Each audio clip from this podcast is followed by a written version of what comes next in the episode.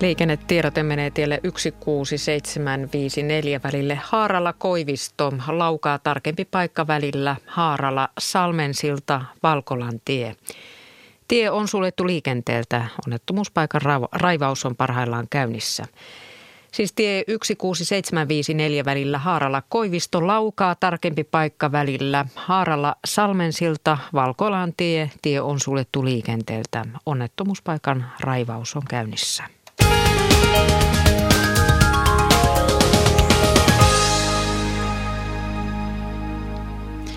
Ja tästä jatkaa Luontoilta.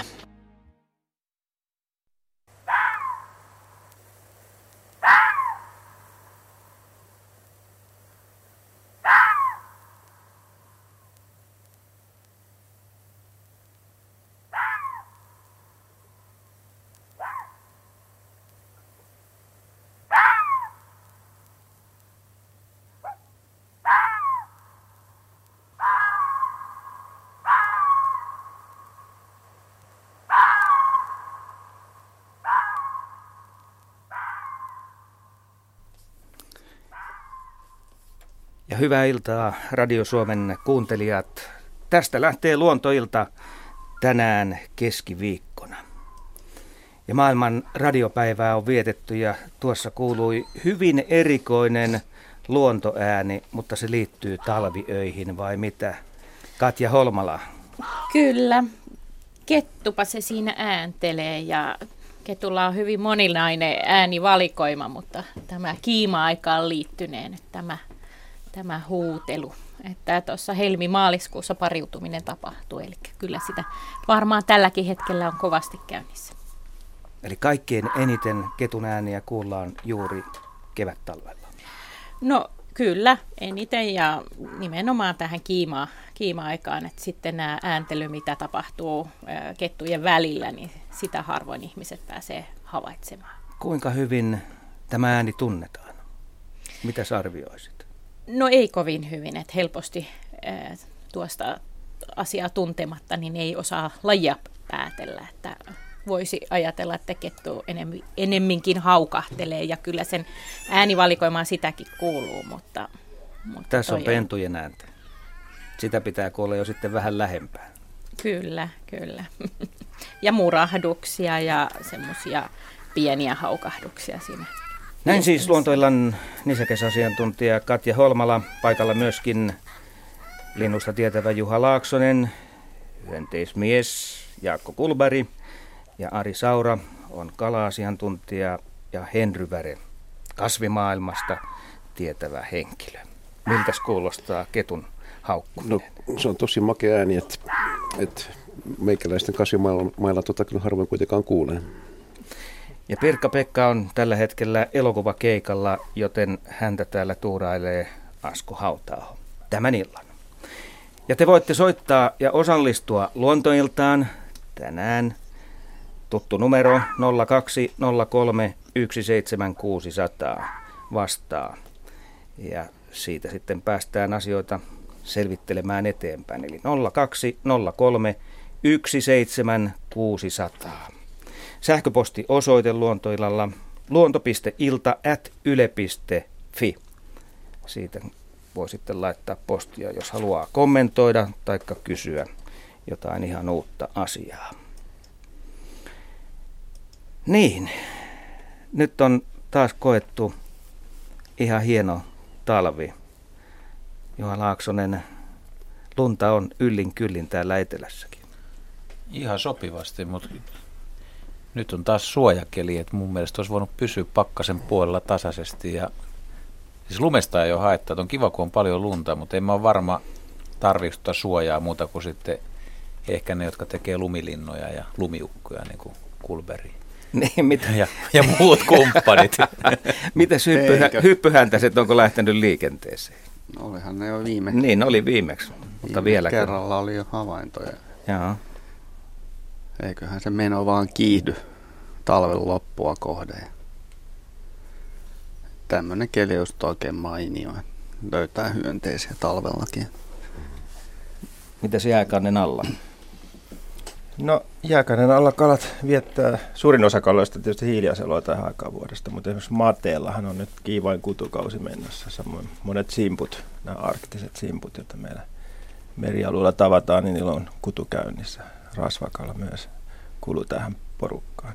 Mutta jää muuten ei ole merialue mikään kovin vahva, vaikka se on aika paksu paikka paikoin. Että aina silloin, kun meri jäätyy aikaisin tuossa jo marraskuussa, niin se on aika lämmin ja se vaikuttaa siihen, että se meri on aika hauras.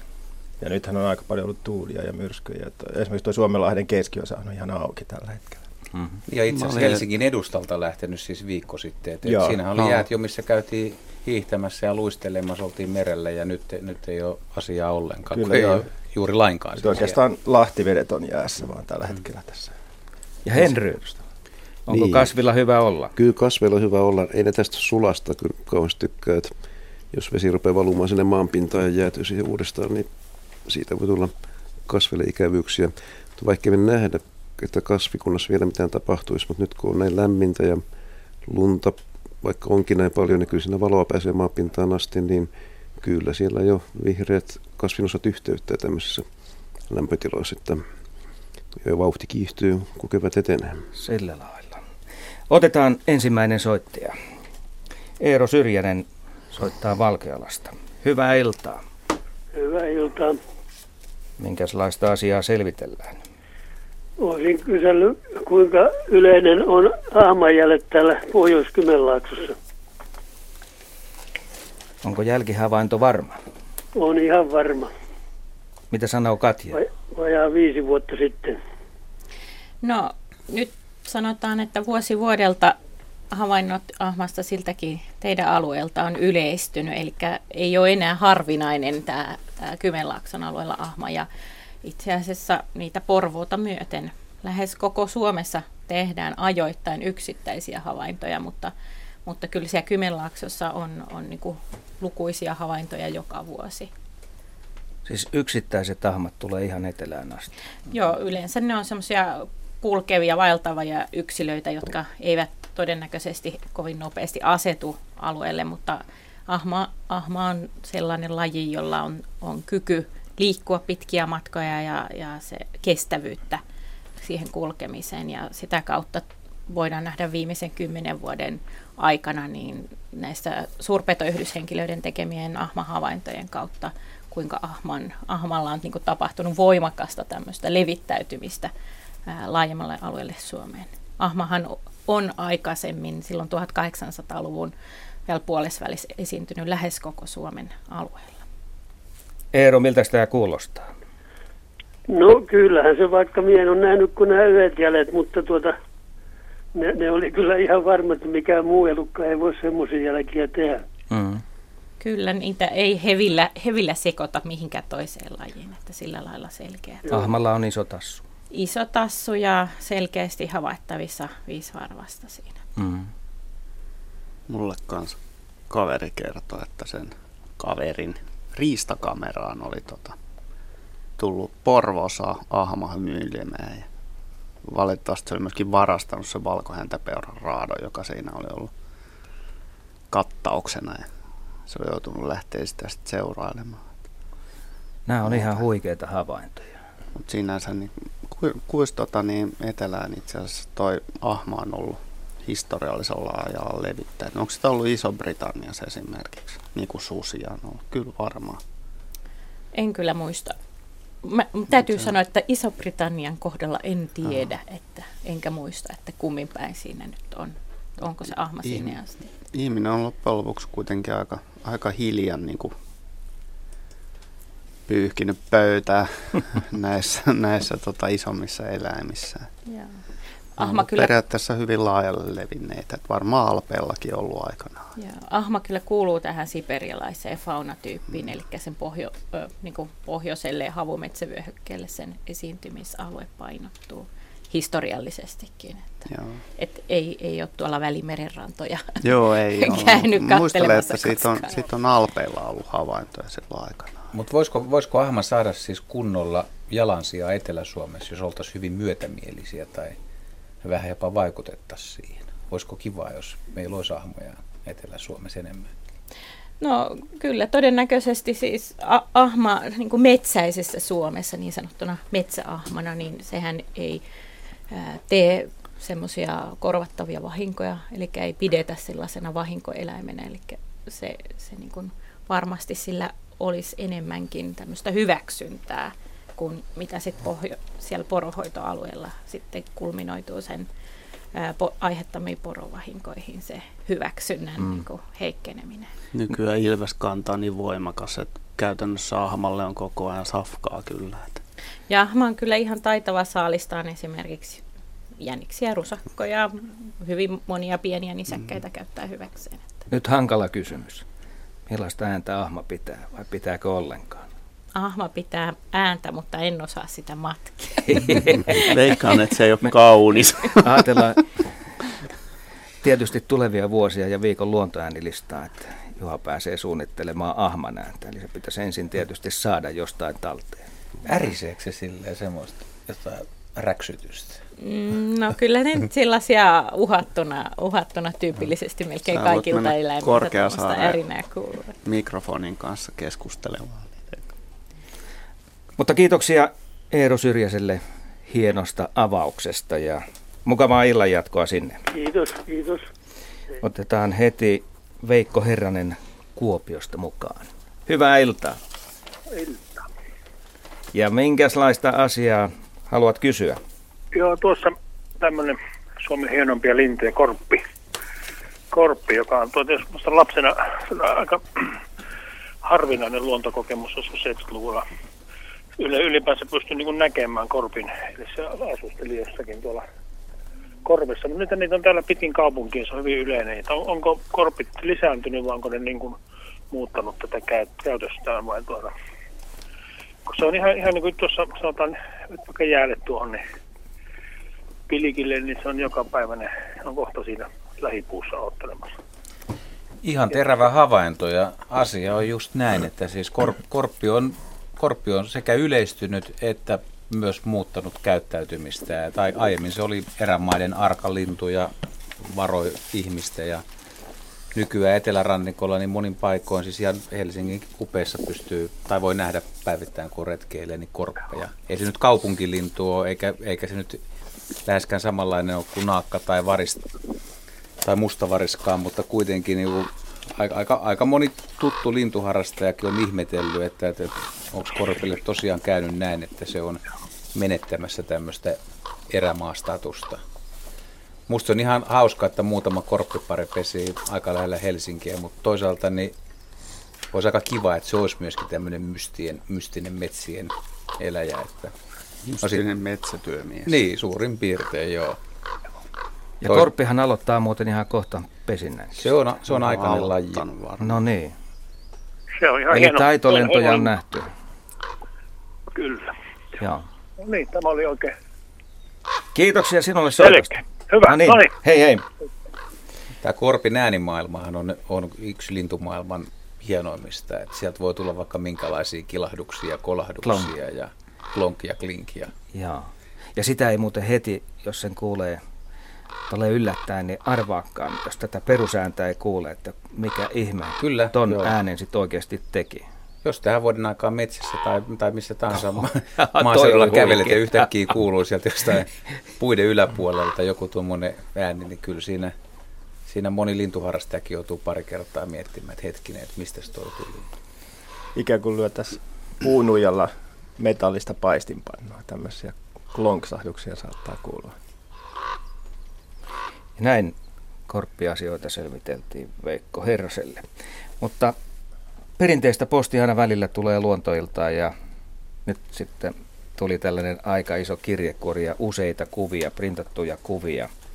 Nämä kuvat on Lieksasta, Pielisen saaresta, lähettäjänä Paavo Haaranen ja pahkojahan siinä on erilaisia eri etäisyyksiltä. Tässä on ihan tällainen perinteisen näköinen pahka, mutta sitten tämä toinen on vähän omituisempi ja siitä on muuten laitettu yle piste fi kautta Luontoilta sivuille myöskin neljänneksi kuvaksi esimerkki, jotta pääsette katsomaan Henry Mitä sanot tästä toisesta pahkasta? Se näyttää hyvin, hyvin omituiselta. Joo, se näyttää vähän kuin solmitulta, niin kuin meidän Luontoillan skepsisryhmän edustaja mulle sanoo vakavalla naamalla. Mutta mä uskon kyllä, että toi on ihan syntynyt luonnossa omia aikojaan. Ja, ja kun katselee näitä molempia kuvia, mitä tätä toista nyt ei sitten tuolla netin kautta näe, niin niissä molemmissa on kuitenkin tuo sama piirre, että siinä on vähän niin kuin tämmöisiä kierteisiä kasvannaisia. Ja nämähän kuvat on tosi hienoja ja, ja etenkin sen takia, että nämä on tosi suuria pahkoja tosi nuorissa puissa. Ja siitä tulee myöskin tämä yksi pahkan ominaisuus. Hannu Ovaskainen, Rovaniemi. Niin, niin se on syöpä, eräänlainen syöpä, mikä kasveilla on tässä tapauksessa koivulla. Ja nämä solukot silloin jakaantuu hyvin nopeasti. Ja, ja nämä voi kasvaa tosi suureksi. Ja hienoa, että nämä myöskin vielä paikallaan, että nämä on tuolla saarella sitten saanut olla rauhassa. Monet pahkan keräjät hän himoitsee tällaisia, että näistä saa hienoja taideesineitä ja muita sellaisia. Mutta nämä kuuluu kyllä luontoon ja pahkojen ottaminen vaatii aina maanomistajan luvan. Että tämmöisiä ei saa mennä omin päin ottamaan, että nämä pitää jättää kaikkien silmän iloksi. Siis pahkavarkaita on olemassa? Pahkavarkaita on olemassa ja tämmöisiä ei nyt kiinnikin joskus. Muista Lapissa oli ilmeisesti pääsääntöisesti valtion mailta, niin toista tuhatta pahkaa löytyi erään henkilön varastosta. Onko sulla, tota, kun sä saanan rinteellä köllöttelet kasvihommissa, niin onko sulla aito pah... pah tota... kuksa, mikä on pahkasta tehty, vai onko se tämmöinen halpa malli, mitä myydään aika, siellä, to, to, mikä on tosi, sorvattu niin kuin normaali puuhun? Tämä on tosi halpamainen kysymys. Siis no, tunnu, kyllä. Tunnusta, tunnusta pois vaan. Joo, ja kyllä mulla on sorvattu, että mä saan sen lahjaksi, mä en voi niin kuin luopua siitä sen takia, että se on lahja. Antaako se tunnelman retkillä nimenomaisesti kyllä, se siis, kuksa? Joo, se on vuodesta kahdeksankymmentäviisi asti ollut mulla sama kuksa, ja on, nyt siinä on keitetty kaikki mahdolliset liemet, mitä voi kuvitella, mitä kuksasta voi juoda. Et, et siinä on nyt oma makuelämys, että kun pistää vettä päälle, niin saa kahvit suoraan. Minkä värinen pohja siinä on? Kyllä se on nyt ihan tumman ruskea läpi. No niin, ihan siis et, aito ja oikea on, väri. Siitä on juotu sopat, syöty lihapullat, juotu konjakkia ja kaikkea mahdollista. Mikä se on paras? Onko se raidan pahkakuksa paras? No, siinä, on tämmöistä tietoa. No, siinä on ehkä vähiten sivumakuja. Että kyllä kuksan puusta tulee sivumaku, mutta oikea kuksahan tietysti pitäisi tehdä itse, jolloin tietysti pitäisi mennä kysymään lupaa joltakin, että saanko ottaa kuksan puun tuosta sun metästä. Ja, ja yksitellen vetää niitä lastuja pois sitten, että se myötäilee tuon kuksan tai pahkan omaa muotoa. Että sillä lailla tulee se tyylikkä ja paras kuksa. No niin. Sitten vaan hörppää konjakkia syövästä. Kyllä. Seuraavaksi otetaan puhelu. Hannu Ovaskainen, hyvää iltaa. No niin, Rovaniemeltä hyvää iltaa. Iltaa. Pojat siellä kuksia kehuu kilpaa. No eikö? Ja siellä teilläpäinhän niitä riittää. Meilläpäin niitä riittää, meilläpäin riittää. Kaikki kuksat on hyviä, kun oikeaa ainetta niistä nauttii. Kyllä ne kaikki kuksat käytössä. No allekirjoitatko näitä lausuntoja, mitä äsken kuulit? Kyllä, kyllä osaksi täytyy olla näinkin tietenkin. Mutta se ei ollut varmaan sun kysymys. Se ei ollut kysymys. Mulla on tämmönen, tämmönen uteliaisuutta herättää tuossa tämän vuoden ensimmäinen päivä. Eli ensimmäinen päivä olen tuolla Narmankairassa jänistä ajattamassa ja siinä seisat tollottelin passista. Ja yksi, kaksi rupesin Hangelaa katsomaan tämmöisiä pieniä, pieniä kavereita, veijareita. Siinä menee, menee iso liuta. Ne oli noin ehkä roppi tuommoinen tulitikun pään kokoinen, reilun kokoinen, soikean muotoinen, kuusi jalkaa, vähän ehkä punertavia tämmöisiä ruskeita, ruskeita veijareita ja niitä oli kohtuullisen paljon, ehkä sanoisin viidestäkymmenestä sataan. Ne meni semmoisen kymmenen viisitoista metriä tämmöistä autotien pohjaa ja ne meni kaikki samaan suuntaan nämä kaverit. Ja ne, ne kääntyi siitä yhdestä kohtaan, ne oli oikeastaan metrin säteellä, niin kaikilla oli sama suunta, että mihin oli menossa. Pohjoista kohetuskin ne Jäämerelle oli, mutta ketä nämä oli ja, ja mikä aiheuttaa tämän käyttäytymisen, että kaikilla on sama kulkusuunta. Ne on kolmenkymmenen metrin matkalla, mitä ne kulki siinä, niin ne oli noin ehkä metrin leveydeltä ja aina saman suuntaan. Tulinkohan ymmärretyksi? Oliko niillä siipiä? Ei, ei ollut. Oliko niillä sellaiset pitkät suuosat? Pitkä kuono. Vähän, Ei, ei oikeastaan oli aika, aika pyöreitä, siis kun tietenkin, kato Mikkela, oli ikämies, niin miehen taho enää semmoisia, että olla suurennuslasia no, matkalla. Oli, oliko niillä pitkät jalat? Pitkät jalat, joo, kohtuuttoman joo. pitkät jalat oli niillä, ja tällä alueella on metsätöitä tehty nyt tähän ehkä tuonne marraskuulle, ja nyt paraikaa niitä ajavat pois sieltä silloin. Kyseessä on varmaan lumikorennot, että ne on tämmöinen niin kuin ihan normaalisti talvella, lähinnä leudomalla säällä liikkuvia otuksia, ja tämä on se aika, kun niillä on, on tota niin, henkinen kevät, eli lisääntymisaika. Ja tota niin, et siinä voi olla jotain tällaista pientä actionia, mutta mahdollisesti niin kuin valon, valon suunta tai, tai sitten vastaavasti metsän läheisyys saattaa niin houkutella niitä tiettyihin suuntiin. Ja kun on hyönteisiä, niin yleensä jos joku tämmöinen ulkoinen ärsyke on, on tota, vaikuttaa, niin se vaikuttaa sitten helposti kaikkiin. Että, että, Aha, joo, että esim, joo. Esimerkiksi jotkut saattaa mennä valoa kohti ja toiset sitten taas tykkää, että varjo on hauskempi juttu. Ja jos siinä on metsä, autotie, niin se on aika vaarallinen paikka niille, ei niinkään autoliikenteen kannalta sellaista, ne ei ole vielä oppinut ajattelemaan, mutta ne on tietysti kun tarjottimella fogeleille tai linnuille siinä, että, joo. että niin, paree siirtyy metsän puolelle. Itse ihmetettiin, vaan tietysti keli oli, että se oli yksi aste pakkasta tai oli edellisyönä satanut lunta siihen ja semmoinen ehkä, ehkä yksi aste tai nolla, että keli sinänsä, niin kuin, että silloinhan voi hilputella, mutta onko nämä sitten kuinka pitkäikäisiä ja mitä ne, ne käy sen, ne menee johonkin paikalliseen baariin sinne leikkimään kuin porukalla, koska kaikki meni, meni samaan paikkaan hippoja pitämään, niin tuota, no ne, miten se heistä, kun tulee on, pakkaneen kiristyy, niin kuinka heille sitteksi käy? No ne on sopeutuneita kyllä talveen, että ja on aika, itse asiassa aika pitkäikäisiäkin, että ne syö, syö muita pikkuotuksia, mutta mä luulen, että tässä on lähinnä ollut näistä lisääntymismeiningeistä kiinni, että hauska vehdata suurella joukolla kairassa. Tota niin, se on tuommoinen niin kuin pikkumiinukset, niin ei haittaa ollenkaan.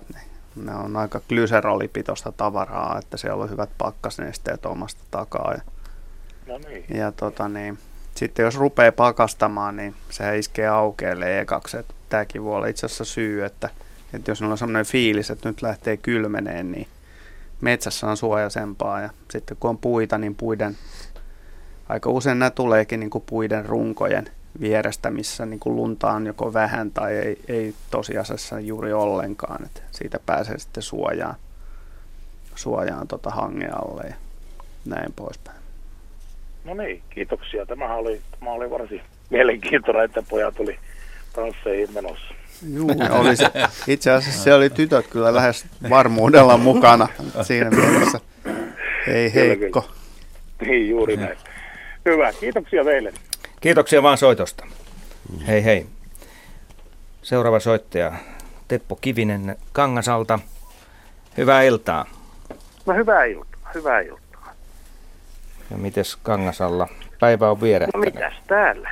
Siinähän se on päivä kulunut ja sellaista puolihullua ja pöhryistä keliä on pitänyt. No niinhän se on. Talvipäivä Kangasalla. Joo. Kyllä, ei ole tällä kertaa kesäpäivä. Mm. Mutta kysymys. Tähän iltaan. Kysymys olisi kissapöllöstä. Mm. Siis vanha kansahan kertoo, että... Siis lehtopöllö. Sitäkö sanottiin kissapöllöksi? Ainakin naarasta. No. Niin, no kyllä, kun naukuu sillä tavalla. Kyllä.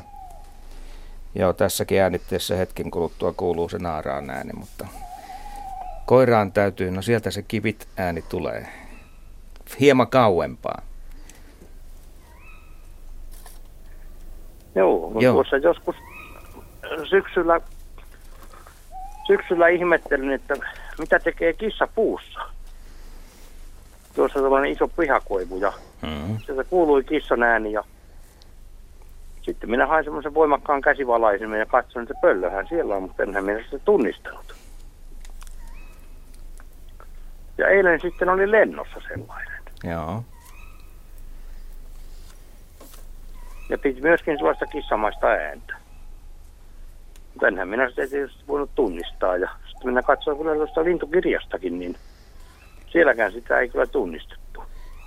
Ei näyttänyt siis lehtopöllöltä, vai? No se oli ilta hämärää jo, että näköhavainnot eivät olleet aivan täysin selviä.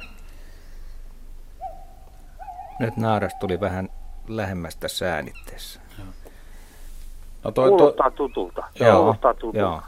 Siis todennäköisesti kyseessä on lehtopöllö. Joku, joku ehkä voi käyttää myös hiiripöllöstä moista nimitystä, mutta jos puhutaan vaikka lehtopöllöstä nyt, että ei olisi tämmöinen, tämmöinen eteläsuomalainen laji. Mistä, mistä tämä puhelu? Tämä oli niin kangasaltainen. Joo. Joo. Kyllä. Se on, kyllä. Se, on, se on jo sillä vähän niin kuin pohjoisreunalla, että lehtopöllöhän on tosi eteläinen suomalainen laji ja jostain syystä pyy, puuttuu muun muassa Ahvenanmaalta, mikä on musta hämmästyttävää monesta muustakin lintuharrastajasta. Ja tämä vuosi lehtopöllölle on varmaan aika heikko, myyriä on tosi vähän, ehkä paikoittain voi jossain olla ja silloin kun myyriä on paljon, niin lehtopöllö voi pyöräyttää munat tosi aikaisin, että tämmöisiä ihan ääritapauksia muistan, olisiko ollut Vantaan puolella, mutta kumminkin pääkaupunkiseudulla, niin ensimmäiset poikaset on, on syntynyt muistaakseni tammikuun lopulta tai helmikuussa, ainakin niitä on helmikuun lopussa nähty maastossa.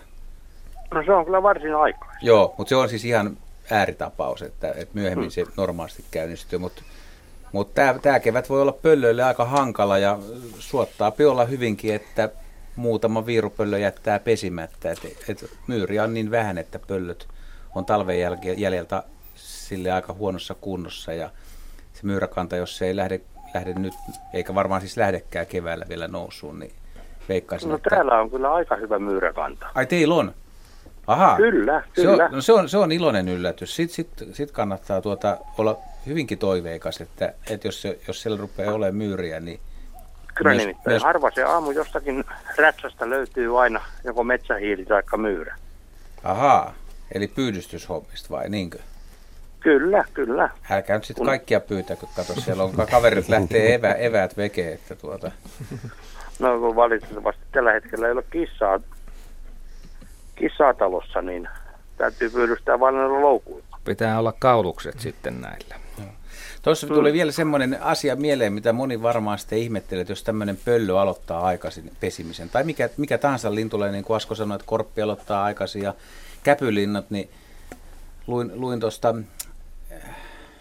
mikäs, no telkkäkirjasta, Taskinen ja Varis on muistaakseni kirjo, kirjoittajat, niin aika jännä tapahtuma siitä, että, että kun ihmisten ajattelee, että, että onko sillä linnulla, niin miten se, miten se pystyy aloittamaan pesimään aikaisin, että, että, että vähintään ne munat jäätyy. Ja siinä oli semmoinen kuvaelma, missä telkka oli aloittanut pesimisen, oli muninut ensimmäisen munan, toisen ja kolmannen, oli ollut kauniit kevätpäivät, kaikki oli mennyt hyvin. Sitten muuttuu tilanne, tulee armoton takatalvi, lunta sataa, kylmenee.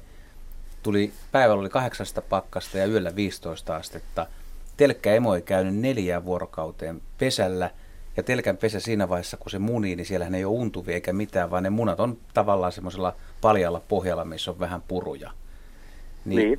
Pojat oli käynyt katsomassa sitten, että et, okei, okay, homma on menetetty, telkän munat oli jäätynyt kiinni pohjaan, eli ne oli ihan jäässä, eikä ne voinut niitä poistaa, eikä olisi varmaan halunnutkaan poistaa, mutta kokeili, että ne on jäässä, täysin jäässä siis.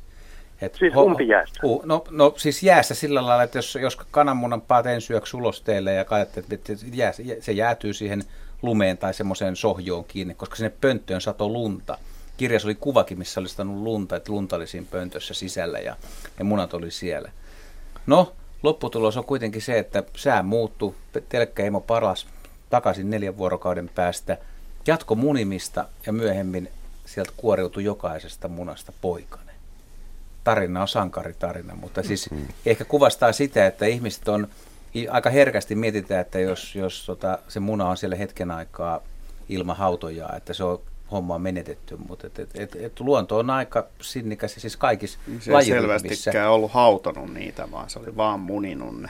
Kyllä, kyllä, se on kyllä. Alkuvaiheessa, joo, eikä se alkaa se hautominen ekas, ei, mm. monilla. Ja, ja sitten pitää varmaan ajatella, että ei ne ole läpijässä ollut, ne on ollut pintajässä, vaan se niin, pitää, ei, ei, joo. joo, joo, ei ne nyt läpijässä ollut, mutta mä, mä yritän nyt kuvastaa tällä joo. siitä, että kaikki olisi jo siitä tarpeeksi ihmeessä, että jos muna jäätyy pesäalustaa kiinni, niin on mm. hirveän vaikea kuvitella, että tämä homma jatkuu, että tästä on enää elämää.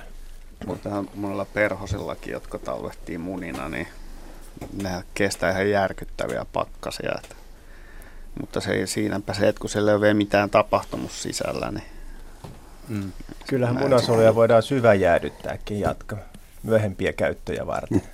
Tämä ei, tämä ei selvästikään hämmästynyt, hämmästyttänyt kala-asiantuntijaa ollenkaan, mutta onneksi Katja on silmät pyöreänä. Ruut, ruutanoista nyt puhumattakaan. Niin, ruutanothan ei, ei tosiaan jäädy, mutta niillä on eri taktiikka. Hei, aika pitkälle kyllä päästiin kissapöllöstä.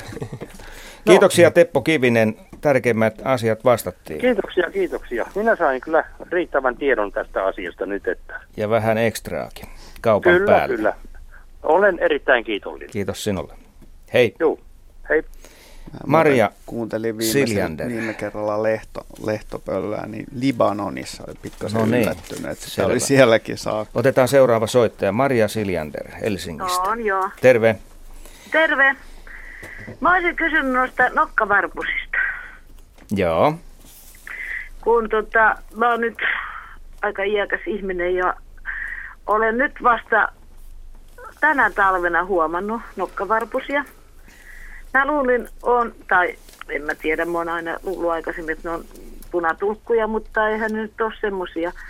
Niin nyt on ollut puolitoista kuukautta. Sitten tuli yksi nokkavarpunen, sitten se hävisi, se oli jonkun viikon aikaa tossa, ja sitten se hävisi, sitten se taas tuli, sitten se hävisi.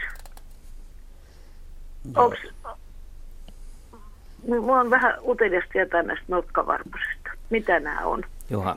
No se on arka, harvinainen Etelä-Suomen laji, joka pystyy talvehtimaan kyllä Suomessa ja etsiytyy silloin tällöin ruokintapaikoille, syö sieltä siemeniä. Ja en, no, en muista, koska viimeksi itse olen nähnyt, mutta tiedän, että nyt kyllä kumminkin talvehtii siellä täällä yksittäisiä lintuja. Joskus, joskus voi nähdä suurempiakin parvia, mutta en tiedä mikä tällä hetkellä. Onko Jaska katsonut tiiraverkkoa tai jotain, onko jostain raportoitua no, toista enemmänkin? Harvoinhan niitä näkee, mutta ilmeisesti niitä kuitenkin on huomattavasti enemmän kuin mitä luulisi. Ne jonkun verran parveutuu talvilla. Kyllä. Joo, ja pesimaikanahan se on hyvin hiljainen. Että mm. et, et saattaa olla, että et, et, et puussa istuu nokkavarpunen ja kävelee ohi, jos ei tunne sitä tiks-ääntä niin. Saattaa ei, ei, pihalla suorastaan pesiä koko kesä ilmatta huomaa. Mutta siis huomiota herättävän suuri nokka, komea kolvi. kolvi se niin kuin... nokka pisti mullekin mieleen, tai se, että mä niinku huomasin, että ei se mikään punatulkku. No ei, kyllä se rengastajat on, on kehunut sen puristusvoimaa. Tämä on kokoinen kyllä, mutta, mutta tota, nokka on aika jykevä sanoisin. Joo, Joo. lintu on se... yhtä nokkaa. Ja niin. Kyllä se selvästi poikkeaa muista linnoista, jotka siitä, siinä ruokinnalla käy. Siitä on hard evidenceä kirjallisuudessa laajaltikin, että se pystyy se murskaamaan kirsikan kiven, että sitä voi itse kukin joskus kokeilla, että kuinka helppo tehtävä se on. Joo, tämä toistuu monissa kir- kirjoissa, tätä käytetään, puristaa tuon nokan puristusvoimaa. Tyypillinen no. esimerkki, että sen on kerran joku kirjoittanut, sitten kaikki kirjoittaa Joo. se saman. Joo, tosi, mä oon saanut kuulla kyllä jo pariltakin rengastajalta, jotka on ollut tekemisissä linnun kanssa. Heidän uskonsa on vahvistunut ensi tapaamisen jälkeen. Joo, ei sinne no, sormea kannata, kannata tuota laittaa. Et on mullakin kädessä useampi ollut elämän aikana, eikä ole tullut mieleenkään, että... testataan, että kuinka vahva nokkaa. Parimäärä arvio on tuommoinen viisi kahdeksansataa. Tosiaan talvikant, siis talvimäärä voi joinain vuosina olla, että et, et niitä voi olla Suomessa tuhat tai kaksikymmentätuhatta yksilöä. Että ei se, mutta har, har, harvoille herkkua onneksi olkoon. Hieno laji. Taitaa rannikkoa pitkin mennä Ouluun asti ainakin. Harmi, kun ei ollut joo. kameraa silloin, että mä olisin saanut otettua kuvan, kun se oli tässä lintu... Ei nyt lintulaudalla, mutta tässä, missä nyt lintuja ruokitaan, niin siinä oli. Se on voinut hyvin olla, olla toi, useampikin yksilö kyseessä, että, että jos on tosi yksittäisiä käyntejä ollut. Me, miten tämä uros ja naaras erottuu toisistaan? No koiras on vähän värikkäämpi, ehkä vähän isonokkaisempi ja onko sillä pyrstössä vähän enemmän vaaleita? No, nyt en muista ihan tarkkaan niitä, se mutta se, se että jos te näette sen siinä ruokintalaudalla, niin voi olla... Voi olla mahdoton erottaa, että pitää nähdä, nähdä aika hyvin. Joo. No tämä oli aika semmoinen hai, hailakka, vähän niin kuin varpusen värinen tai tämmöinen hailakka, ettei ollut mitään kirkkaita väriä. No, no kyllä se itse asiassa pitäisi olla, että jos sen hyvässä valossa näkee, niin sehän on aika värikäs. Siinä on, se on kauniita ruskean eri sävyjä ja harmaata ja voimakas valkoinen siipijuova, kun se lentää, ja siellä on sinistäkin, no, tai sinertäviä. Siellä on, se on erottuu huhtikuussa ky- sitten paremmin. Kyllä, kyllä se on kaunis kuin mikä, sanoisi Turku. On joku laittanut valot päälleen. Joo. On vähän ollut harmaat päivät, niin kaikki näyttää silleen vähän harmaalta, eikö se silleen ole? Niin, mm. niin. Joo. Kiitoksia Joo. soitosta. Kiitoksia. Asia selviteltiin. Joo. Okay, no niin, hei hei. hei. Luontoillan puhelinnumero nolla kaksi nolla kolme yksi seitsemän kuusi nolla nolla, siis nolla kaksi nolla kolme yksi seitsemän kuusi nolla nolla. Seuraava soittaja on Jarmo Kotkasta. Hyvää iltaa. Iltaa. Mitäs haluat kysyä? No, semmoinen kysymys on se, että kiinnostaisi, että kuka asuu tuolla autotallin vintillä. No niin, tota, mielenkiintoinen asia. Joo. Niin, siinä on niinku luukku siellä päässä, mistä mennään sisälle, että pystyy käydä katsoa, että on kaikki kunnossa, saa niinku huoltoluukku. Mm-hmm. Niin, siellä on puhallusvillaa, semmoista ö, ekovillaa, valkoista ö, hötöä, ja sitten se, siinä on kahden sentin rako siinä luukun alapuolella, niin se muuraa sieltä sisäpuolelta sen aina. Ja otin sen auki, putsasin sen siinä, niin se muuraa sisäpuolelta niinku se villan raon umpeen kokonaan. Ja sitten se on niinku räystään pohjalta autotallin niin kuin eestä sieltä räystään pohjassa, kun on lauoisrakoja, niin on kaikki ne raot muuran umpeen sillä villalla.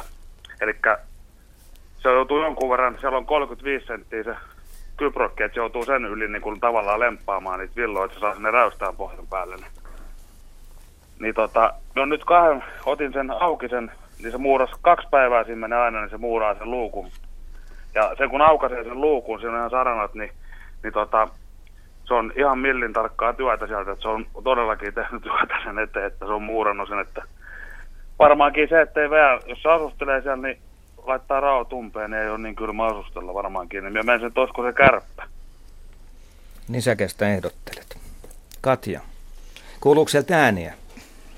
Öö, kyllä se joskus, tässä hiiri, kun on maaseudulla pellon laajalle, että hiiriäkin joskus on, mutta kyllä se nyt rapinoi on kuulunut, mutta nyt jos me miettii tälleen, kun mä huomasin ton, niin hiiri ei kyllä tuo puuvarastossa tuolla on oikeastaan nähnyt ja rapissu enää, että sitkin mä ajattelen, että olisiko se alkaa vähentää niitä joku vai? No kärppä on hyvä, hyvä ehdokas.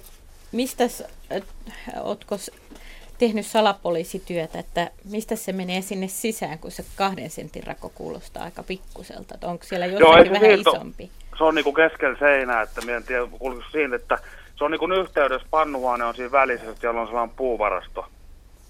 Joo. Että tämä rakennus on ehkä joku reilu kaksisataa neliötä, niin tota, siellä on puuvarastossa, siellä orsia pitkinä se periaatteessa pääsee, jos se tulee sieltä.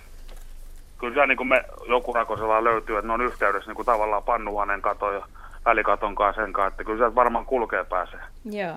Ei Mut, ole sattunut mitään siellä villan joukossa näkymään höyheniä tai muita jätöksiä noista ruuasta? Ei ole sellaista, että me yritin sitä tutkin lampun kanssa, mutta emme niin nähnyt mitään just etin, että olisiko jotain hiiren raatoa tai jotain ollut, mutta en, en, en löytänyt. Mut sitten me menisin, että joskus oravahan on, mutta me kiersin sen koko rakennuksen ympäri, että Tämä, jos orava olisi sillä, niin se varmaan tulisi välillä niin kuin ulos ja olisi maata pitkinkin välillä, että jälki olisi, jälki olisi sillä, että, mä menen, että sen täytyy niin kuin asua vakituiseen melkein siellä, että kun se oravahan kävisi varmaan jossain muualla välillä. No orava on hyvä niin kuin kakkosvaihtoehto, mutta se on sen verran paljon päiväaktiivinen, että sitten te todennäköisesti tekisitte näköhavaintoja ja Joo. sitten se niin, niin. hakisi sieltä ruokaa, ehkäpä lintulaudan luota ja muutenkin. Kyllä, kyllä. Helpommin havaittavissa kuin sitten käy. Mutta se on tosiaan muurannut sen, niin kaksi päivää siinä menee, se on se luuk, alaluukun kokonaan muurannut ja sieltä ei kyllä vedä mistään, että se niin hienosti tekee sen sisäpuolelle. Se selvästi haetaan jonkun asteista mukavuutta.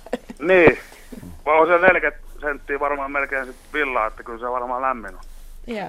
Kyllä, kyllä. Ja vetokin saadaan poistettua. Mm. Mutta se on tarkkaa lume, puuhaa. Lumelta ei löydy mitään jälkiä mistään. Ei löydy. Ja sitten se on se, no niin, minä mielestäni, että jos olisi kärppä, niin hiiriä siellä on ollut ainakin ennen. Nyt en ole kyllä tosiaan kuullut, mutta kun pellon laajaloja ihan maaseudulla, niin onhan nyt hiiriä valtavasti, että varmaankin, niin mielestäni jos se on niin hyvät eväät siellä ja muuta, niin se tarvitsee liikkua, joo, kyllä, mm. kyllä. Varsinkin sitten, jos siellä säilytellään jotakin, vaikka linnunruokaa tai jotain heinää tai jotakin, mistä niin kuin vielä no, löytyy lisää. Naurilla mulla on ollut viljoja ja tollaisia on siellä, mutta se on, se on tota, semmoisessa kuution säiliössä ja sille ovella sinne ei kyllä pääse. Ja se on si- siljat reunat siellä, että mä en, jos hyppää sinne, niin ei se pääse takaisin ylös kyllä sieltä. Joo, mutta se niin kun... voi houkutella niitä hiiriä ja myyriä sinne niin kuin niin, niin. sisätiloihin sitten. Joo. Niin tuossa kärppäkin... ri- riistakameran paikka olisi aika hyvä, eikö se ole? No minä meinasin just, että olisiko, ottaisiko se niin herkästi niin kuin kärpäkin? No, ottaa. Ilman jo. ongelmia. Hyvin Joo, että... ottaa. Kato, kun se, se muuraa sen sisäpuolelle sen luukun, niin laittaa ku, sisäpuolelta kuvaamaan sitä luukun, sitä, niin se edes väkisinkin kuvaa kyllä, kun se muuraa sen kahden päivän niin kun välein ihan saletti. Ja jos siellä tehdään ylitöitä, niin varmasti saat, saat niin. kuvia kyllä siitä elukasta. Yö vai ylitöitä? Joo, niin mitäs, tota, mikä siinä olisi hyvä, jos se on, oletetaan, että se on kärppä tai... Eikö lumikko ole aika pian niin semmoisen hommaan, että kun joutuu lemppaan hirveästi, niin onko se vähän liian pian semmoiseen no. peuhaamiseen? Ja sitten kaikin puolin noin niin kuin oleskelupaikalta tuommoinen ullakko taikka, taikka niin kuin noin villatilat, niin kuulostaa enempi kärpän touhuilta. Kuin. Joo, ja sitten tota, ne on ehkä, ne polut mitä siellä oli siellä, kun se on mennyt siellä villan päällä, näkyy semmoisia uria, niin ne on ehkä jotain viisi senttiä leveä. Joo. Kiihdytyskaista. Niin. Joo. Mitä sillä voisi laittaa ruuakseen, että houkuttelisi enemmän tulla, että mä saisin kuvan siinä, niin olisiko jotain pähkinöitä? Tai... No melkein joku liha, lihapuolen ruoka olisi niinku tämmöinen kovempi sana. Joku tämmöinen hiirisnägäriksi sinne. Niin. Ja. Niin.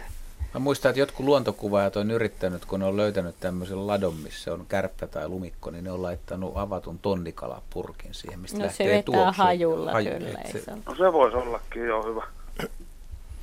Sarni, sarni ainakin, se... meni ainakin kivinäätiin ihan hyvin, uppaset. Lopulta tuli hyönäkin paikalle, kun me kokeiltiin Ibanonissa. Ei ollut puotilassa. Me käytettiin sardiineja, ne oli oikein hyvin. Kun se heittelee sitä peltilootaa siellä, niin sitä on ainakin kuulla. Mm, niin joo. Kyllä. Nyt ei muuta kuin askartelemaan ja soita sitten, kun asia selviää, että mikä siellä on. Joo, me laitan, onko siellä mitään paikkaa, jos mä saan kuviin sinne, niin laitan. Joo, Luontoillan sähköpostiin. luonto piste ilta ät yle piste fi No niin. Siitä sitten katsotaan, päästään asiaa selvittelemään. Tämähän on hyvä joo. jatkosarjakysymys. On. Joo. No niin. Ja kiitos sulle soitosta. Kiitos. Hei hei. No, hei. Ja yleensä mökillä, siis mökillä, jossa ei talvella paljon käydä, niin siellä nämä välikaton asukkaat saattaa olla myös näätiä. Mm, mm. Mä tosiaan suosittelen niin kuin ihmisille, jotka on kiinnostuneita eläimistä ja haluaa nähdä, mitä nurkissa liikkuu, niin toi riistakamerat on kyllä aika päheitä vehkeitä. Et, ja varsinkin, jos siihen pistää vielä jotain, tämä on erittäin hyvä neuvo tämä. Haiseva kalasäilyke. Mm. Ja tota, niin sitä vähän ripotellaan sinne tänne niin kuin tätä matskua siihen niin kuin paikkaan, mistä se kamera ottaa kuvaa. Ja kun siinä ei ole mitään isoa lihapalaa heti siinä tyrkyllä, niin ne r- rupeaa etsiä, kato joka roiskeen kohdalta. Ja saa hyvää kuvaa, se liikkuu kaikenlaista pimeässä. Ja se ei sitten dunkkaa myöhemmin sieltä. No, jos kaikki palat ei no, tule löydetyksi. Sanotaan näin, että jos ne on roiskeita, niin hajumäärä on maksimoitu. Ja kuten tiedät, niin kala haisee ihan pienenäkin määrinä pitkään. Myös ihmisen on. nokkaa sitten kuukausien Onko päästä. Onko se öljys vai? No se on öljys. Ved, se vedet, kato öljyssä. Öljy niin se, hyvä, joo. se on edes sillä lailla niin paha, että se vähän suojaa sitä niin pilaantumiselta sitä stuffia. Me esimerkiksi me Libanonissa kaverin kanssa pistettiin, niin se oli piikkisikaa ja lopulta hyenoja ja vaikka mitä. Tuommoinen kymmenen lajin nissejä tuli heti. Että. Tuosta tuli vielä mieleen tämä, mitä itse olen muutaman kerran, siis esimerkiksi tuommoisilla äh, siirtolapuutarhamökkialueilla, niin kun niihin rakennuksiin tulee erilaista kaverusta pesään, niin, tai pesimään, niin tuo orava on kyllä aika, aika jännä, että se voi olla aika ovela, että jos siinä on semmoinen oksa tai puu, niin se hyppää katolle ja tulee sitä kautta, eli tämmöisen talviaikaakin, jos johonkin pääsee, niin siihen ei välttämättä jätä jälkiä ja, mm. ja tulee sinne. Et se, vaikka, vaikka se on päiväaktiivinen ja periaatteessa helppo, niin se voi olla silti suht hankala. Mm. Kärpistä mä en tiedä, että oraava menee lankaa pitkin. Harrastaa tuota ullakolla riehuntaa. Mm. Ja oravat menee sähköjohtoja pitkin myöskin. Kyllä. Kepposesti. No niin, nyt Arille kuvallinen kysymys. Näitä kuvia voi käydä katsomassa osoitteessa yle piste fi kautta luontoilta.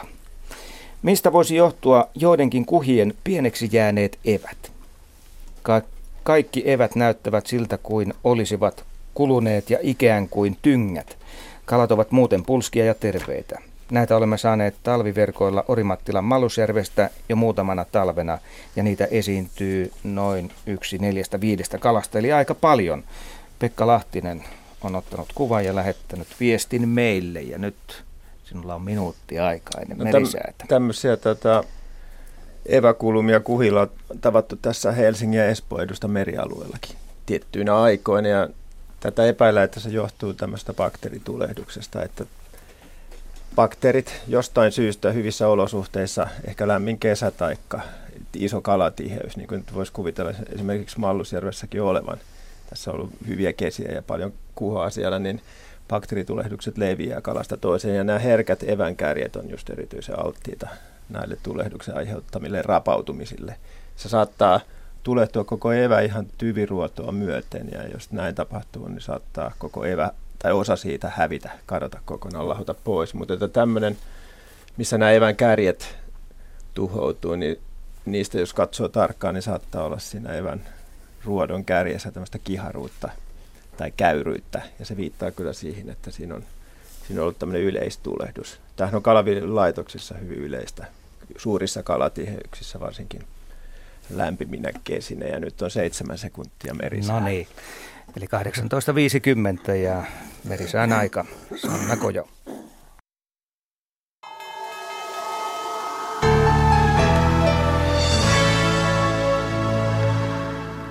Niin, kello on kahdeksantoista viisikymmentä. Nyt säätiedotus merenkulkijoille. Suomen itäpuolella on korkeapaine, Islannin eteläpuolella oleva matalapaine liikkuu hitaasti koilliseen. Odotettavissa huomisiltaan asti Suomenlahti, Pohjois-Itämeri, Ahvenanmeri ja Saaristomeri. Idän ja kaakon välistä tuulta neljästä kahdeksaan metriä sekunnissa, paikoin utua. Selkämeri, kaakon puolesta tuulta viidestä kymmeneen metriä sekunnissa, ajoittaa vähän lumisadetta ja paikoin utua. Merenkurkku ja perämeri, etelän ja kaakon välistä tuulta neljästä kahdeksaan metriä sekunnissa, ajoittaa vähän lumisadetta ja paikoin utua. Ja vielä Saimaa, idän ja kaakon välistä tuulta kolmesta seitsemään metriä sekunnissa, yöstä alkaen yhdestä viiteen metriä sekunnissa. Enimmäkseen hyvä näkyvyys.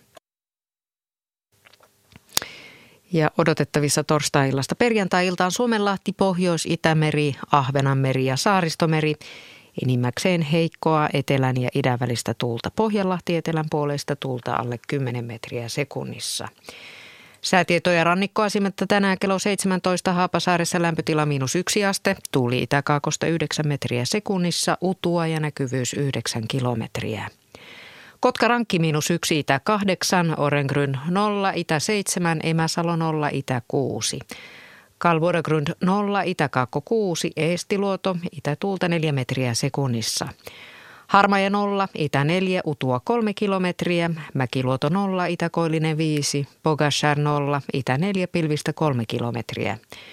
Jussarö miinus yksi, itä kuusi, näkyvyys kaksi kilometriä, Hanko Tulliniemi nolla, itä kahdeksan, Ryssärö nolla, itä seitsemän, Venö nolla, itä viisi, Uuttöö nolla, itä viisi, pilvistä kaksikymmentäseitsemän. Buxar plus yksi, itä kakko neljä, Ristna nolla, itä kaksi, pilvistä seitsemäntoista. Kotskasandö nolla, itä viisi, kaksikymmentä, Rajakali, Rajakari nolla, itä kolme, Fagerholm miinus yksi, itä kaksi. Kymlinge nolla, kaakko neljä, pilvistä kaksitoista, Nyhamn nolla, etelä yksi, pilvistä kymmenen. Märket miinus yksi, etelä kaakko viisi, Isokari miinus yksi, kaakko kuusi, pilvistä kaksikymmentäyksi. Kylmänpihlää miinus yksi, itä kaakko kuusi, pilvistä yhdeksäntoista, Tahkoluoto nolla, kaakko neljä, pilvistä kaksikymmentäkolme. Kaskinen miinus yksi, eteläkaakko kuusi, Bretsaaret nolla, etelä kaksi, Strömingsporan tiedot puuttuvat, Valassaaret miinus yksi, etelä viisi, Kallan nolla, Eteläkaakko kuusi, Tankkar miinus yksi, Eteläkaakko neljä, heikkoa lumisadetta yksitoista. Ulkokalla miinus yksi, Kaakko kuusi, Nahkiainen miinus yksi, Eteläkaakko kahdeksan, Raahe nolla, Eteläkaakko seitsemän, näkyvyys yksitoista kilometriä. Oulun Vihreäsaari nolla, Kaakko kuusi, kaksikymmentäkaksi, Marjaniemi miinus yksi, Kaakko neljä, heikkoa lumisadetta seitsemän, Kemi ykkönen miinus yksi, Eteläkaakko kahdeksan ja Ajos lämpötila miinus kaksi astetta, tuuli kaakosta seitsemän metriä sekunnissa, heikkoa lumisadetta ja näkyvyys seitsemän kilometriä. Meriveden korkeudet on mitattu tänään kello seitsemäntoista, Kemi miinus seitsemän senttimetriä, Oulu miinus kahdeksan, Raahe miinus seitsemän, Pietarsaari miinus kolme, Vaasa miinus neljä, Kaskinen miinus viisi, Mäntyluoto miinus kahdeksan, Rauma miinus seitsemän, Turku miinus neljätoista, Föglö miinus yhdeksän, Hanko miinus kolmetoista, Helsinki miinus kuusitoista ja Hamina miinus yhdeksäntoista senttimetriä.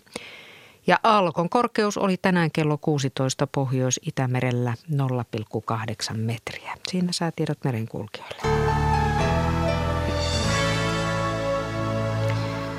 Sitten liikennetiedotteita.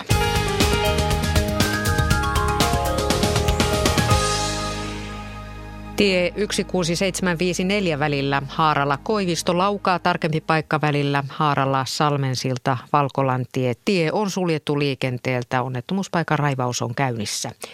Siis tie yksi kuusi seitsemän viisi neljä välillä Haarala-Koivisto laukaa, tarkempi paikka välillä Haarala-Salmensilta Salmensilta Valkolantie. Tie on suljettu liikenteeltä onnettomuuspaikan raivauksen vuoksi. Ja tie yksi välillä Helsinki-Lohja, Vihti Lohjalta noin kuusi kilometriä Helsingin suuntaan. Tarkempi paikka välillä Lempolan eritasoliittymä, Muijalan eritasoliittymä. Ensitietoa liikenneonnettomuudesta. Haittaa on ajosuunnassa Helsinkiin päin. Siis tie yksi välillä Helsinki-Lohja, Vihti Lohjalta noin kuusi kilometriä Helsingin suuntaan. Tarkempi paikka välillä Lempolan eritasoliittymä, Muijalan eritasoliittymä. Ensitietoa liikenneonnettomuudesta haittaa ajosuunnassa Helsinkiin päin.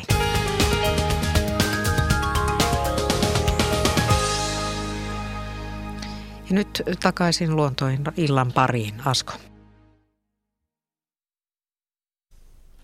Jatketaan luontoiltaa tässä viitisen minuuttia, sitten kuunnellaan uutiset ja sen jälkeen aina kello kaksikymmentä saakka. Otetaan sähköpostista seuraava kysymys. Pasi Turunen Savonlinnasta on tämän lähettänyt. Hei, olen täällä Savonlinnan seudulla vuosien saatossa törmännyt aika moneen sellaiseen henkilöön, joka väittää nähneensä, kuinka varikset kokevat jäältä käsin pyyntiin asetettuja hauenkoukkuja. Parhaimmillaan kolme varista on yhteistuumen letkassa vetäen nostanut pyydön avannosta. Mahtaako tällaisesta variksen toiminnasta löytyä mitään luotettavaa dokumenttia, valokuvaa tai muuta sellaista? Äkkiseltään nämä silminnäkijähavainnot tuntuvat kyllä aika uskomattomille. Naputtelin tämän viestin sen jälkeen, kun tuota ilmiötä paikallisessa baarissa hieman kyseenalaistin ja paikalta löytyi peräti neljä silminnäkijää kyseiselle varisten toiminnalle. Näin siis Pasi Turunen Savonlinnasta, ja mehän on tätä asiaa käsitelty Luontoillassa aikaisemmin ja kyllä silloin on niin kuin näytetty vihreää valoa tälle. Joo, tämä on varmaan Arille ja mulle suurin piirtein puoleksi tämä kysymys. Joo. Ari varmaan tietää paremmin, mutta mä voin aloittaa silleen, että mä, mä veikkaisin, että tämä homma tapahtuu ja kaukaa on kyllä katsonutkin, siis kun varikset, variksethan ensin kerää ne kalat, mitä siinä on tarjolla. Jos on jätetty pieniä kaloja, pilkkiä on jättänyt, mutta sitten sit, jos on siimata, mä en ole varma, että onko ne just haukikoukut tai mitä siellä on, mutta et, et menee sillä, että kun se siima on, menee sinne avantoon ja se ei ole jäässä, niin varis tulee, ottaa nokalla kiinni kiin siimasta ja sitten panee tota, koiven kynnet siihen ja se, kyllä se pystyy vetämään sitä siimaa ylös jäälle. Mutta mä en suoraan sanoen tiedä, mitä tapahtuu siinä vaiheessa, kun sieltä tulee jotain tavaraa. Ja en, en mäkään epäile, etteikö varikset pystyisi tähän. Tämä on, tämä on oikeastaan tämmöinen legenda, joka on jo ehkä jo vuosikymmeniä kiertänyt. Mutta mitään kuvia kukaan ei en, ole koskaan en saanut. En itse suoraan sanoen nähnyt tämmöistä tapahtuneen, enkä kenenkään ottamaan valokuvaakaan tästä, mutta en yhtään epäile, etteikö näin varis pystyisi toimimaan. Siis haukikoukussahan käytetään jotain talvella nimenomaan, niin syöttinä esimerkiksi särkeä tai jotain muuta särkikalaa tai iskukoukussa. Ja kyllä se varis varmasti, kun se oppii sen, että siitä siimasta vetämällä se täkykala tulee ylös sieltä avannosta, niin se tekee sen toisen kerran ja opettaa ehkä jälkeläisilleenkin. Jos oikein flaksi käy, niin sieltähän tuli se haukikin. Ei se kovin kovin iso vissiin. Siinä mä en enää usko, että... Mutta korpitkin kuulemma tekee sitä, että se, se joo, varmaan mutta, se hauki nousee. Mutta variksethan käy tuolla, nytkin on tuolla Espoonlahdella seurannut, pilkkimiehet saattaa jättää kiiskiä tai pieniä särkiä avannolle, niin varikset ja korpitkin ja lokit tietysti siinä ihan viimeisenä, mutta etunenässä varikset nimenomaan, niin kiertelee näillä pilkkiavannoilla syömässä näitä pikkukiiskiä ja särkiä. Jota on heitelty siihen. Mm. Et niin kuin joo. Sanoit, kun on, on aika tarkkoinen, niin seuraa mitä siinä tapahtuu, ja sieltä näkee, että siitä lähtee naru tai siima tuonne, niin kyllä ne sitä varmasti nokalla to, kokeilee. Tokihan ne nyt on nähnyt sen, kun kalastaja sinne laittaa, laittaa sen. Joo. Että ne tarkkailee varislinnut tilannetta, niin kuin tiedätte. Voisiko tämä kumminkin, että on lähtenyt liikkeelle siitä, että joku, joku kalastaja, joka, jo, jo, jolla on aina niin kuin tyhjät vieheet ja se tulee ja se on tuonut jonkun ehkä rouvan sinne tai kaverit ja se on sitten keksinyt, että varikset on varastanut mun saaliin. Tai jo, joku selitys pitää aina kalamiehen antaa. Niin aina joku tämä, syy. Niin. Syy on aina jossain niin. Muussa kuin itsessä. Kyllä, se pitää kyllä. Hakea jostain se syyllinen. No eikö se olisi kaikkein helpoin syy? Naapuria syyttää. Niin juu. Kyllä. Tämä viattomia luontokappaleita. Joo, ehkä se tekee asiasta vielä vähän niin kuin semmoisen mystisemmän, mutta kyllä varmasti varis pystyy näin toimimaan. Hei, miten se on isäkkäät? Miksei, miksei joku semmoinen voisi osata? Osaa, kun ne saa mennä hakeekin sinne, niin joo, tai aikaa ei taida olla. Mm-hmm. Mutta varis joka tapauksessa on niin viisas lintu, että se periaatteessa voisi tehdä tällaista. Kyllä mä uskon siihen. Kuvia kaivataan. Mm. Kuka se skeptikko on? Hetken kuluttua kello on yhdeksäntoista. Kuunnellaan uutiset. Mä luulen, että ne...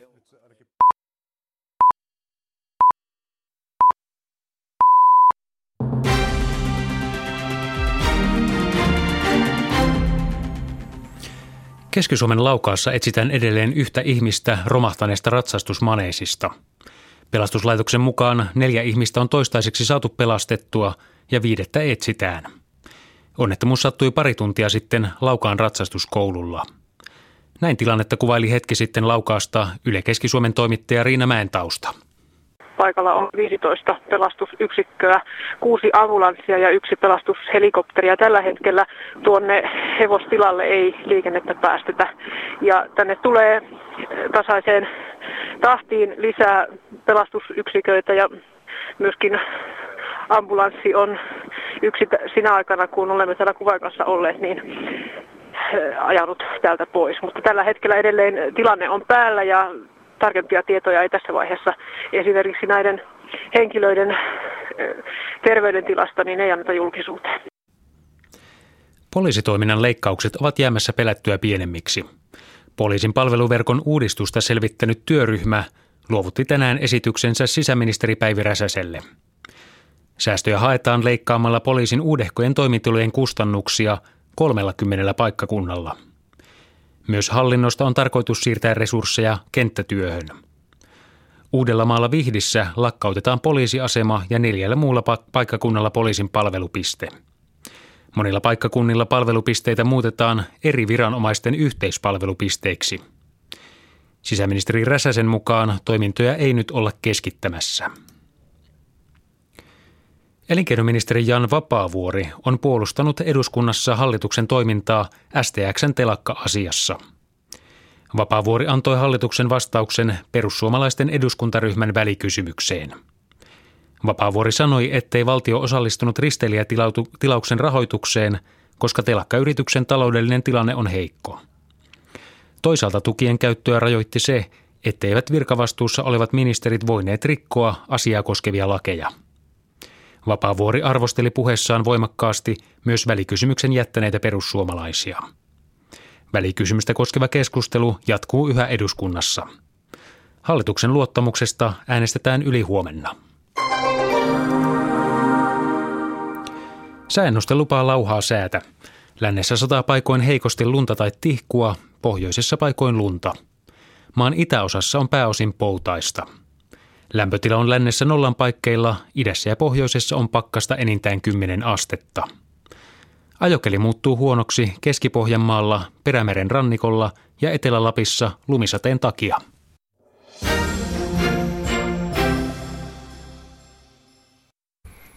Ja lyhyesti urheilua, ja me menemme heti Tsekin Novemestoon. Siellä naisten ampumahiidon viisitoista kilometriä on käynnissä, ja kuuntelemme Mikko Hannula.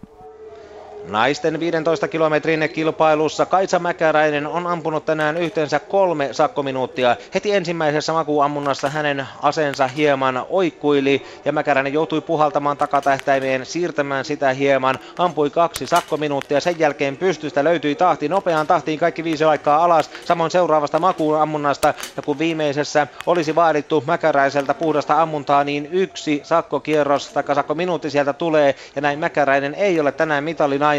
Joten kun suomalaiset muutkin, Sanna Markkanen ja Mari Laukkanen, jotka ovat ladulla, ovat noita sakkokierroksia ampuneet, taikka sakkominuutteja ampuneet, niin ei tästä mitalia tänään Suomelle tule, mutta Mäkäräisellä kuitenkin sellainen suoritus, joka vienee jälleen tuonne hänelle tutuille sijoille yhdeksänkymmentä joukkoon. Neljännen ampuman jälkeen, ampumapaikan jälkeen Mäkäräinen on kakkosena, mutta iso osa kilpakumppaneista ei ole vielä noin pitkälle ennättänyt. Kolmosammunnan jälkeen Mäkäräinen on yhä kolmantena, mutta esimerkiksi Tiril Berger on ampunut vasta kaksi kertaa.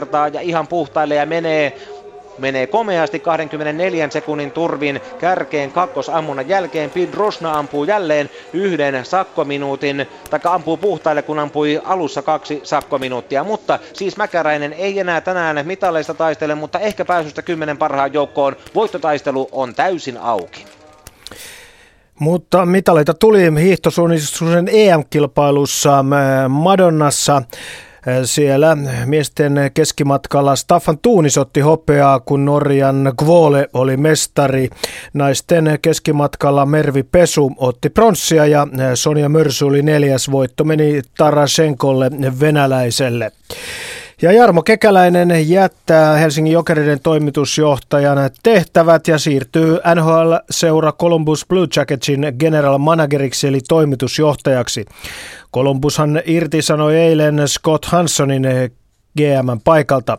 Kekäläisestä tulee ensimmäinen eurooppalainen tuossa tehtävässä. Hän on aiemmin työskennellyt Saint Louis Bluesin varatoimitusjohtajana ja Ottawa Senatorsin pelaajatarkkailun johtajana. Kekäläinen aloitti Jokerin toimitusjohtajana vuonna kaksituhattakymmenen. Columbus on tällä hetkellä N H L:n läntisen konferenssin kolmastoista ja se on voittanut kolmetoista alkukauden ottelustaan ainoastaan neljä, joten työsarkaa Jarmo Kekäläisellä riittää. Ja jääkiekosta vielä uutinen. Vaasan Sportille on määrätty viisisataa euron sakot lauantaina Sport Tuto ottelun järjestelyhäiriöiden takia. Ja urheilua. Vajaan tunnin kuluttua silloin tiedetään, monesko Kaisa Mäkäräinen tuossa ampumahiidossa oli. Urheiluradion studiossa Petri Viljanen, nyt liikennetiedot. Tie yksi välillä Helsinki-Lohja-Vihti, Lohjalta noin kuusi kilometriä Helsingin suuntaan. Tarkempi paikka välillä Lempolan eritasoliittymä, Muijalan eritasoliittymä. Siellä on sattunut ulos ajo. Yksi ajokaista on suljettu liikenteeltä. Haittaa on ajosuunnassa Helsinkiin päin ja poliisi on paikalla ohjaamassa liikennettä. Siis tie yksi välillä Helsinki-Lohja-Vihti, Lohjalta noin kuusi kilometriä Helsingin suuntaan. Tarkempi paikka välillä Lempolan eritasoliittymä, Muijalan eritasoliittymä. Ulos ajo. Yksi ajokaista on suljettu liikenteeltä ja haittaa on ajosuunnassa Helsinkiin päin. Poliisi on paikalla ohjaamassa liikennettä.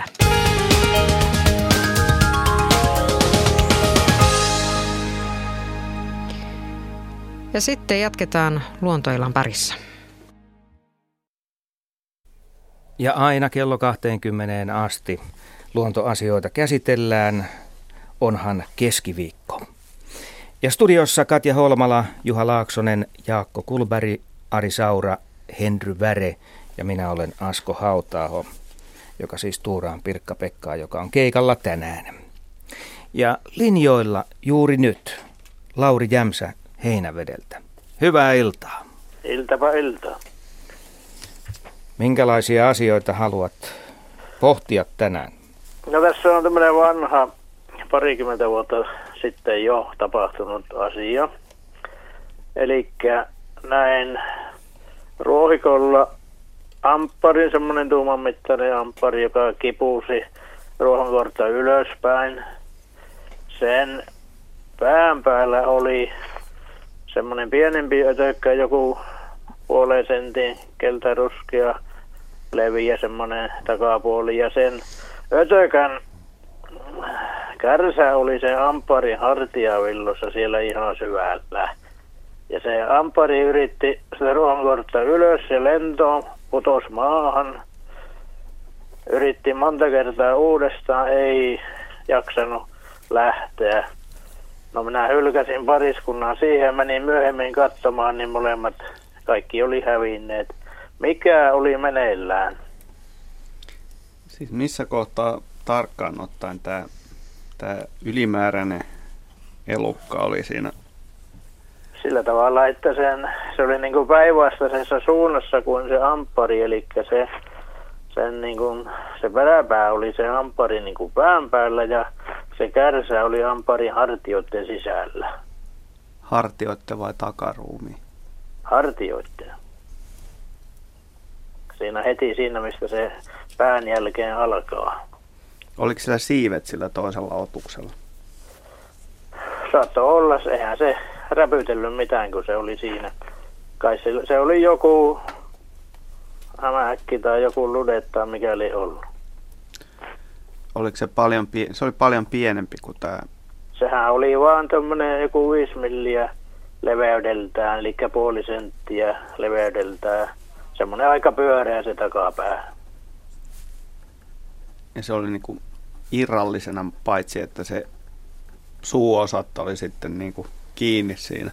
Se oli aivan selvästi se, niin kuin minun nähdäkseni, imi sieltä jotakin. Jaa. Miltä tämä kuulostaa? Nyt joka ei ole kyse vissiin lentomatkailusta. No ei, ei tota niin, todennäköisesti tämä eläin on ollut joku nuijapistiäinen.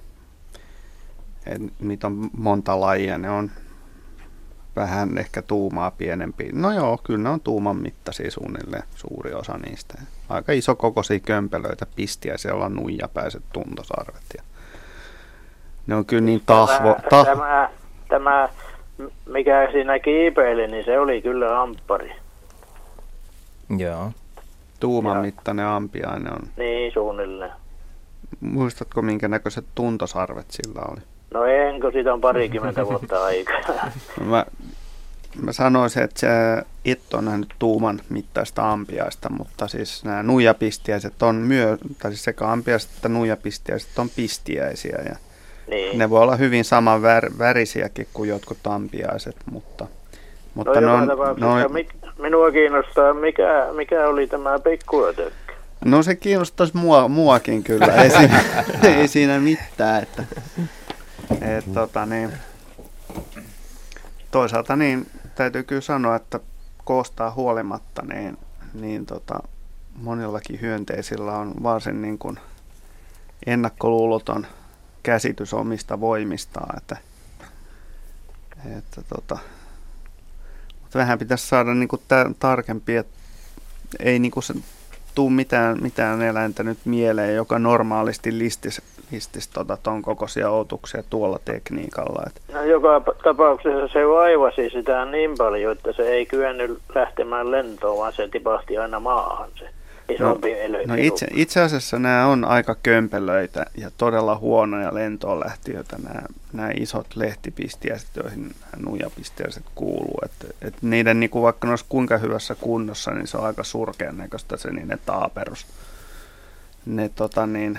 Varsinkin kun on jollain heinillä, niin ne on aika, aika kömpelöjä silloin. Mutta, mutta tota niin, en ihan näillä tuntomerkeillä kyllä pysty arvaamaan tarkkaan, että mikä se pienempi otus on ollut. Että, että periaatteessa jotkut, jotkut tota niin, muut petohyönteiset voi tehdä tämmöistä, mutta aika, aika hurjalta kuulostaa kyllä tästäkin huolimatta. No, se, se minua on parikymmentä vuotta vaivannut.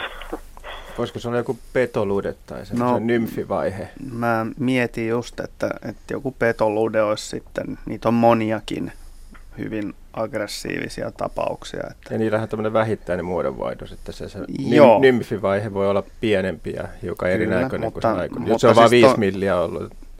Joo, mutta kyllä niitä on sitten niin kuin aikuisiakin, jotka on pieniä, kyllä. Esimerkiksi tämmöisiä no, naabis, naabissuvun tota, niin, petoluteita. Kohta en ole niinkään varma, se saattoi olla pari milliä isompikin kyllä. No se ei oikeastaan tässä muuta tilannetta. Että, niin. Että sitten. Mutta nehän on nimensä mukaisesti aikamoisia petoja. On joo. Ja ne niin... käy isommankin saalin kimppuun kyllä aika hanakasti.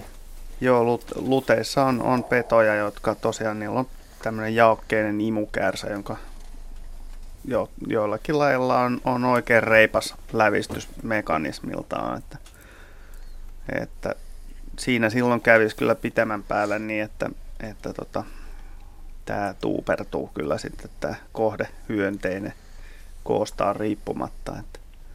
No tämä ei ollut kyllä tuupertanut, kun se oli hävinnyt siitä. No...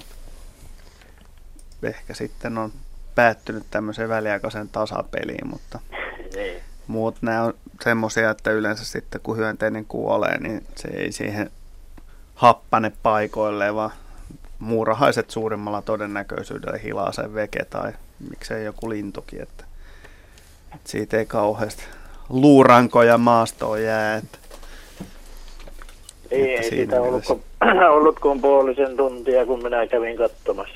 Joo, se on yksi, yksi linnun pyrähdys ja se on siinä. Kiitoksia Lauri Jämsä mielenkiintoisesta kysymyksestä. Mennään Luontoillassa eteenpäin. Puhelinnumero nolla kaksi nolla kolme yksi seitsemän kuusi nolla nolla. nolla kaksi nolla kolme yksi seitsemän kuusi nolla nolla. Kaisa Karjalainen on seuraavaksi puhelimessa. Tervehdys. Terve.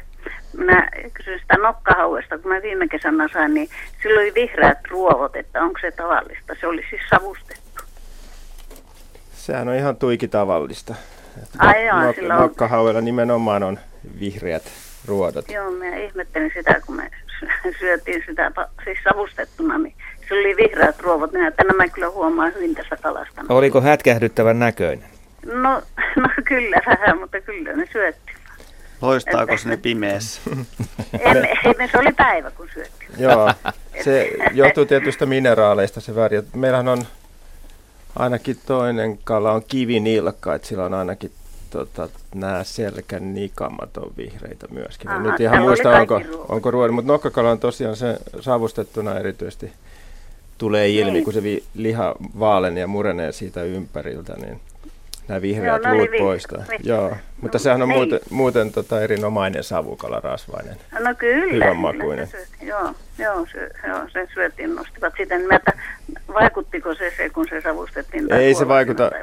Se on itse asiassa semmoinen mineraali kuin vivianiitti, joka on siinä tota, luissa, joka saa sen värin aikaiseksi. Se saa sen ravinnon mukaan. Ravinnon mukana. Merivesihän joo, sisältää joo. lähes kaikkia mahdollisia mineraaleja.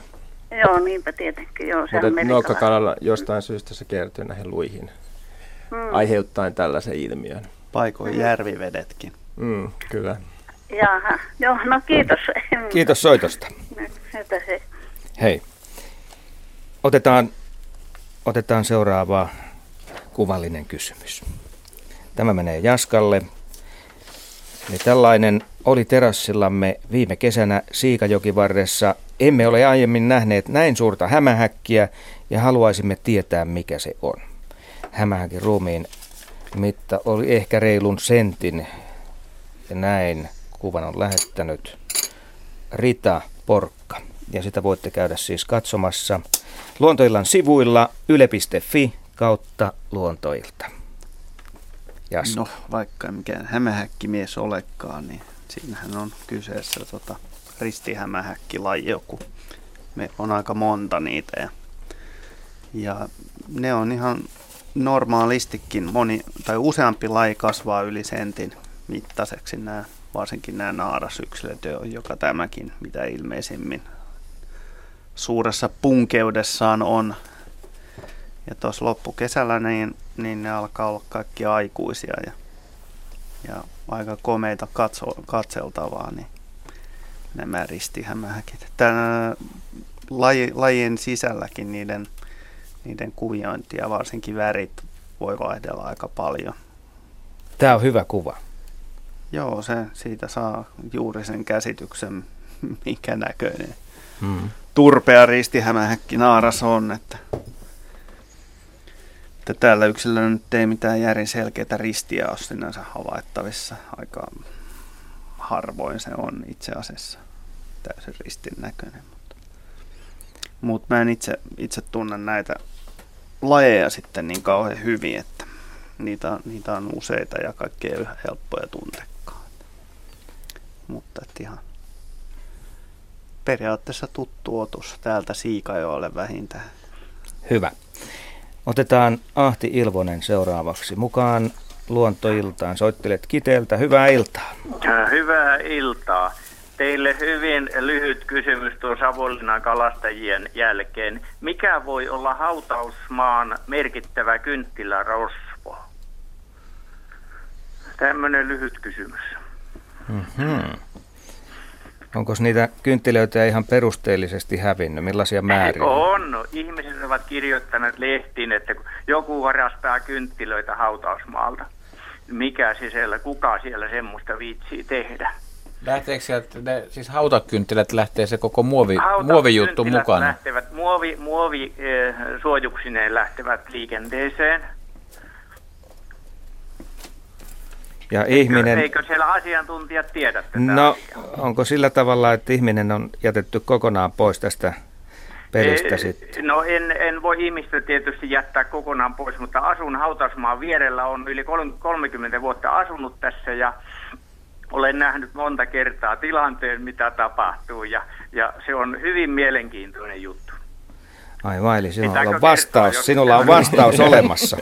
Joo, hyvä. Mulla on vastaus olemassa, nimittäin Savonlinnasta kysyttiin näistä taitavista viisaista kalastajavariksista. Mm-hmm. En pidä yhtään mahdottomana, että myös varikset voivat tehdä kalastusta niin kuin ihminenkin. Nimittäin nämä linnut eli varikset käyvät sammuneen kynttilän hakemassa hautausmaalta, tulevat kovalle kadulle nimenomaan talviaikaan, pudottavat kymmenen metrin korkeudesta sen sammuneen kynttilän katuun.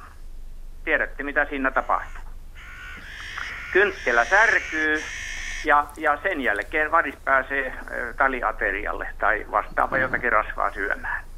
On tapahtunut monta kertaa ja olen nauranut oikein kahden kolmenkymmenen metrin päässä, on katsonut, jos tuo kynttilä ei ensimmäisellä lennolla särry, niin silloin tulee se varis, hakee uudelleen ja pudottaa uudelleen sen jälkeen, se on varmasti pirstaleina. Aha, siellä joo, Aaro huutelee, me asioon Aaroa. Joo, täällä varikset huutaa, että on oikea vastaus. Juha, onko sä ikinä kuullutkaan? Mä, mä, mä olin kyllä ehdottamassa, että varis, siis joku... variksen nokkahan tuommoinen purkki mahtuu hyvin, mutta mä mietin sitä, että olet tietysti seurannut tosiaan, että, että ne syöks ne sitä steariiniä, tai miten ne, et, onko, onko se leikin kautta kuitenkin vai en, en ravinnon tiedä, kautta mitä se, mitä tämä se homma? On, mutta minun mielestäni siinä on nälkä talvella. Ja nälkä on kaikilla, mutta... Nälkä on, niin. niin ja, pystyykö se syömään tuollaista? Steariiniä, eikä steariiniä, se on mitään, minkä takia sitä pitäisi syödä, mutta... Pihamaalla asun todella vieressä tässä, niin olen nähnyt pihamaalla monia näitä, näitä kynttiläsuojuksia. Ne on tyhjänä kaikki ne purkit. No, mä en usko, että tämä on ihan yleinen ilmiö, mutta sitten tietyllä alueella, niin kuin teillä, tämä voisi ollakin mm. opittu ja sitten että osaa käyttää sitä. Mutta, mutta mä, mä uskon, että tämä menee näin, mutta mä yritän vieläkin ratkaista sen, että minkä takia se tehdään. Että onko, voi onko... luulla, että se on... on... Mutta ei ne kauaa luule. Kyllä varis on niin fiksu lintu, että, ne ei, niin kuin, että siinä pitää olla joku huvi tai ilo tiputella. Mutta siinä ei, eihän tuommoisessa liekilläkään niin kuin tiettynä vuoden aikana, että... Et, et, no silloin on muutakin ravintoa, että sinne lentäisi jotain hyönteistä, joka tippuu sinne tulee. Että siellä olisi oikeasti jotain pientä murtaa. Niin, eli, mm-hmm. eli se ei oikein ratkaise sitä. No Mons niin, mutta siinäpä on teille miettimistä. Mites tota, nyt, nyt äh, silmiini sattuvaan kuluvana talvena, että on tullut kasviöljykynttilöitä aika paljon myyntiin. Se no niin, steariinista ei liittyä yhtään mihinkään, mutta muun muassa soijapohjaisia. Soijakynttilä, joo. joo. Mm-hmm. Että olisiko se sitten jotain muuta? Aika, aika hyvä. Joo. Tähän voisi vastata just, että sillä lailla. Varis on viisas. Niin. Varis on joo, todella joo, viisas lintu, jota pitäisi suojella eikä ampua, niin kuin monet, monet tuota, pitävät hyvin rumana lintuna. Todella viisaita otuksia. Koska te olette nyt tutkimuksen ytimessä, niin teidän kannattaisi hei nyt seurata, että onko näissä kynttilöissä, mitä siellä käytetään, että on, onko se just semmoista ainetta, että siinä on jotain, mitä, mitä voi syödä. Tämä on ihan hauska, jännittävä tieto. Hyvä, hyvä kyllä, havainto. Kyllä. Ehkä se on tehty valarasvasta.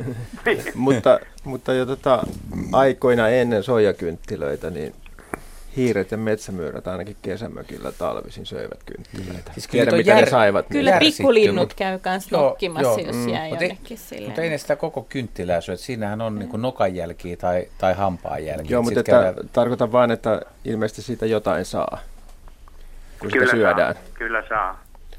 Niin ennen vanhaan kynttilät tehtiin eläinten rasvoista, mutta varmaan nykyään on myöskin keinoaineita, mutta ehkä ne on sitten samanlaisia rasvahappopohja. Siinäkin en kyllä kynttiläiden teosta tiedä mitään nykykeinoja. Mutta. Äkkiä ajatellen, jos sitä steariinikynttilää jyrsii, niin sitten menee suolitukkoon. Mutta... Niin. Ja samaten saippua tuonne. Toisaalta lintujen vatsa on peltiä tunnetusti, että et nehän sulattaa mitä vaan suunnilleen. Mm. Mutta tämä oli kyllä ihan huikea havainto. Joka Joo, ta- valokuvaa ei ole, mutta havaintoja on paljon. Joka Joo. tapauksessa steariini sisältää energiaa. Jo, kyllä. Jos sen pystyy jollakin tapaa niin kuin hyödyntämään linnun ruoansulatus, niin saattaa siitä jotain hyötyäkin olla. Täytyy tehdä muutama hautausmaaretki tämän soiton inspiroimana ja tutkia, että miten homma menee. Kiitoksia Ahti soitosta. Joo, kiitos, hei hei. Hei hei. Seuraavaksi linjoilla on Olavi Sainio Sallasta. Morjens. No moi. Ja mikä tuota, sinua? Mulla on asiaa susista. No niin, susi kysymys. Minä olin tuossa muutama vuosi sitten tuolla Pohjois-Sallassa kalassa ja sitten pois tullessa aamuyöstä oikasin tielle tiheän taimikon läpi ja siinä oli hiekkakumpu. Niin sattumalta osuin semmoiseen pesäluola eteen. Mä luulin ensin sitä ketun pesäksi, mutta kun mä jälkiä tutkin, minä olen luonto- ja eräopas, niin minä huomasin, että anteeksi, mulla on kova flunssa. Ja radio niin, taitaa olla lähellä siinä, kun meinaa kiertää, ollaan ihan niin sanotusti kierron rajoilla. Mutta jatka ja, vaan. Niin tuota, ne isot tassunjäljet, mitä siitä löysin. Joo. Ja sitten, kun mä siinä pyörin sen luolan suulla, niin sieltä alkoi kuulumaan matalaa murinaa. Niin mä tiesin, että susihan siinä on. Että kuinka usein se susi pesi. Se on aika lähellä itärajaa tuossa, mutta, mutta kuitenkin sitä on sanottu, että se aina tulee raja yli tänne. Katja.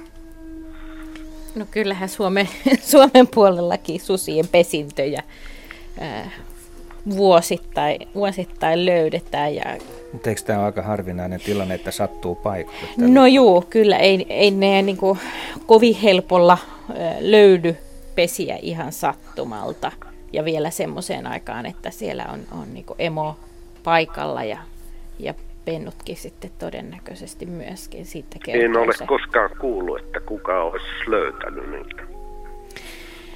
No jonkun verran tietenkin näistä tämmöisistä susista, jotka on pannotettu, niin jos se panta toimii pentujen synnytyksen aikaan, niin niitä synnytyspesiä käydään joskus tarkastaa jälkikäteen, että, että millaisessa paikassa se on ollut. Että sitä kautta tiedetään joitakin täsmällisiä pesintöjä ja sitten näitä tämmöisiä ää, muuta kautta ihan sattumalta löytyy näitä pesiä, niin niitä on aika vähän vuosittain. Että. Minä kerron sen aikoinaan paikalliselle poromiehelle, niin se oli hyvin kiinnostunut siitä, missä se on. Kyllä, kyllä. Mutta ei kertonut. Oliko no. se, sanotko, että se oli semmoinen hiekkakampare tai penkere? Hiekkakumpu. Joo, joo, kyllä, hyvin, hyvin semmoinen. Hyvin piilotettu pesä. Joo, joo. Satun siihen vaan kävelemään. Joo, joo. Y- yksi semmoisista tyypillisistä mitään pesäpaikoista kylläkin suden kohdalla. Joo, mulla ei mitään kättä pitempää ollut muuta kuin se kokoon painettu onki vapaa, niin lähdin siitä kyllä aika pian pois. Kyllä, kyllä. Mutta sanotaan, että sieltä Sallan suunnalta ei kovin usein, kun näitä niin kuin pesintöhavaintoja on tehty. Niin, vaikka täällähän niitä susia on. No kyllä niitä susia on hyvin liikkuvainen, varsinkin sitten nämä nuoret, jotka keväällä lähtee, lähtee vaeltamaan, että voivat hyvin joutuisasti satoja kilometriä kulkea ja sitä kautta vaikka olisi hyvinkin jossain eteläisemmässä tai itäisemmässä Suomessa se alun perin pentu syntynyt, niin sitten nuorena se saattaa hyvinkin kulkea vaikka sinne poronhoitoalueen perukoille asti. Niin, kyllähän se ainokertainen kokemus oli. Kyllä ihan varmasti, taatusti. Että sinänsä olette kokenut hienon luontoelämyksen. Kiitoksia, no niin, että soitit Luontoiltaan ja jaoit tämän meidän kanssa. Kiitos, hei. Kiitos. Hei, hei. Niin, jotkut on sitä mieltä, että tuosta ei voi missään nimessä selvitä edes hengissä. Aivan. Mika Pinomäki on seuraava soittaja. Terve. No terve, terve. Sinulla on kysymys Luontoiltaan. Joo, minä laittelin sieltä sähköpostin kautta tulemaan ja sellaista kyselin, kun tuossa kaverin kanssa odottiin viime elokuun loppupuolella laitesukeltamassa tuossa Saimaalla Vartakosken lähellä. Niin tota, siellä tuli, oli niinku pohjassa kiinni noin kahden puolen metrin syvyydessä semmoinen, lähinnä niinku näytti poutapilvelle semmoinen valkoinen möykky. Ja tota, se oli joku, olisiko ollut kaksi puoli metriä pitkä, joku puolitoista metriä korkea, suurin piirtein saman verran syvä. Ja tota, semmoinen pitkä omasta kuitua tavallaan, että kädellä kun vettä heilautti, niin se hirmu helposti liikkui niitä edestä pois. Niin mitähän tämä mahtoi sitten olla? Ari. Se, oliko se, tota, oliko se niin kuin jonkinlainen ydin, että se kuitu lähti jostakin? Se oli niin kuin semmoinen, tota, ihan niin kuin semmoinen valkoinen iso pallo, että se oli niin kuin koko pallo tavallaan sitä kuitua. Se oli semmoisen pitkän omasta. Se kevyttä veden mukana hulmuavaa. Joo, pitkän kyllä, omasta. Kyllä, joo. Siis kyllä siinä varmasti ja vaaleaa väriltä. Joo, vaaleaa, vaaleaa. Siinä on varmasti joku vesihomesieni. Kysymyksessä nyt tästä kuvauksesta päätellen on vähän vaikea sanoa, että mikä se on. Yleensä, yleensä nämä vesihomesienet, ne vaatii jonkun tämmöisen kasvualustan. Ja tyypillisinhän on esimerkiksi kuollut kala, että siinä saattaa olla semmoinen karvapehko ympärillä, ja jos se on jo pitkään hajonnut se kala siellä muutenkin, niin siitä voi olla, että siitä ei ole juuri mitään enää näkyvissä, että se on, joo, se on tota, lähtee siitä, mutta että jos se on ollut ihan juurtuneena pohjaan, niin sit siinä saattaa olla joku muukin orgaaninen aines pohjalla, esimerkiksi joku ärviä tupasta, joku tämmöinen, johon sitten joku muu, muu vesihomesieni on iskeytynyt. Joo. Et niitähän on ihan puhtaissakin vesissä näitä itioita ja niitä saattaa, useimmiten ne esiintymät on ju, just nimenomaan alkukeväästä tai loppukesästä viileän veden aikaan. Joo, tämä oli elokuun loppupuolelle, se olisi ollut kaksikymmentäs päivä. Vähän siitä ei tiedä, ihan tarkkaa päivää muistaa. Joo, oliko se, tota, jos sitä yritti nyhtää tai oliko semmoista haurasta katkeilevaa vai sitkeää? No ei sellainen kokeiltu sitä siinä veden nyhtää, mutta tosissaan kädellä vettä kun heilautti, niin se hirmu helposti siirtyi siitä eestä pois. Joo, ja se oli todellakin siinä pohjassa kiinni, että se ei sitten... Joo, joo. joo. Et, tota, se oli, siinä oli noin kaksi puoli metriä oli vettä, kun oltiin kaverin kanssa, laitteiden kanssa jo sukeltamassa. Niin... Joo. Kyllä se varmasti joku vesihomesieni on. Sitä lajille en osaa sanoa, että nehän leviää tämmöisten itiöiden avulla tehokkaastikin ja tietyissä olosuhteissa, niin ne kasvaa, varsinkin just tämmöisessä orgaanisessa kasvupohjassa hyvinkin joo, isoiksi kasvustoiksi. Esimerkiksi kalaviljelyn laitoksilla ne saattaa olla oikein riesa viileä veden aikaan, jos ne tarttuu johonkin vahingoittuneeseen kalan ihoon, niin ne saattaa peittää koko kalan sillä kasvustollaan. Joo, ja tähän voi varmaan voika surutta tai huoletta sanoa, että ei välttämättä helposti nimeä tuliskaan, koska vesihomesieniä on Suomessa tutkittu erittäin vähän, että meillä ei niiden asiantuntijoita ole, mä en edes tiedä kuka olisi. Joo, vaikea sanoa, se on, joka kaloissa on tyypillisenä tämmöinen sabrolegnia, joo, suvun sieni, mutta niissäkin on kai useita eri lajeja. Ja, eri lajeja, ja siis vesien sieniä on paljon enemmän kuin yleensä tiedetään, mutta se on semmoinen ala, mitä Suomessa ei juurikaan ole kukaan tutkinut, tai niitä tutkijat on kotoa erittäin vähän. Joo, sitten tota, tämä nyt oli ihan puhdas, kirkas luonnonvesi, mutta sitten tämmöisissä saastuneissa jätevesille alttiissa vesissä, niin saattaa esiintyä tämmöistä jätevesihomesientä, joka on myöskin ilmeisesti on joku lajiryhmä, ja sehän saattaa peittää esimerkiksi esiintyessään jonkun virtapaikan pohjan kokonaan, että koko joen pohja saattaa olla semmoisen pilvimäisen, höllyvän homeen peitossa. Mut että se, se, järvihuttua. Järvihuttua. Se, se saa ravin, ravintonsa nimenomaan näistä tota, jätevesi, jätevesistä.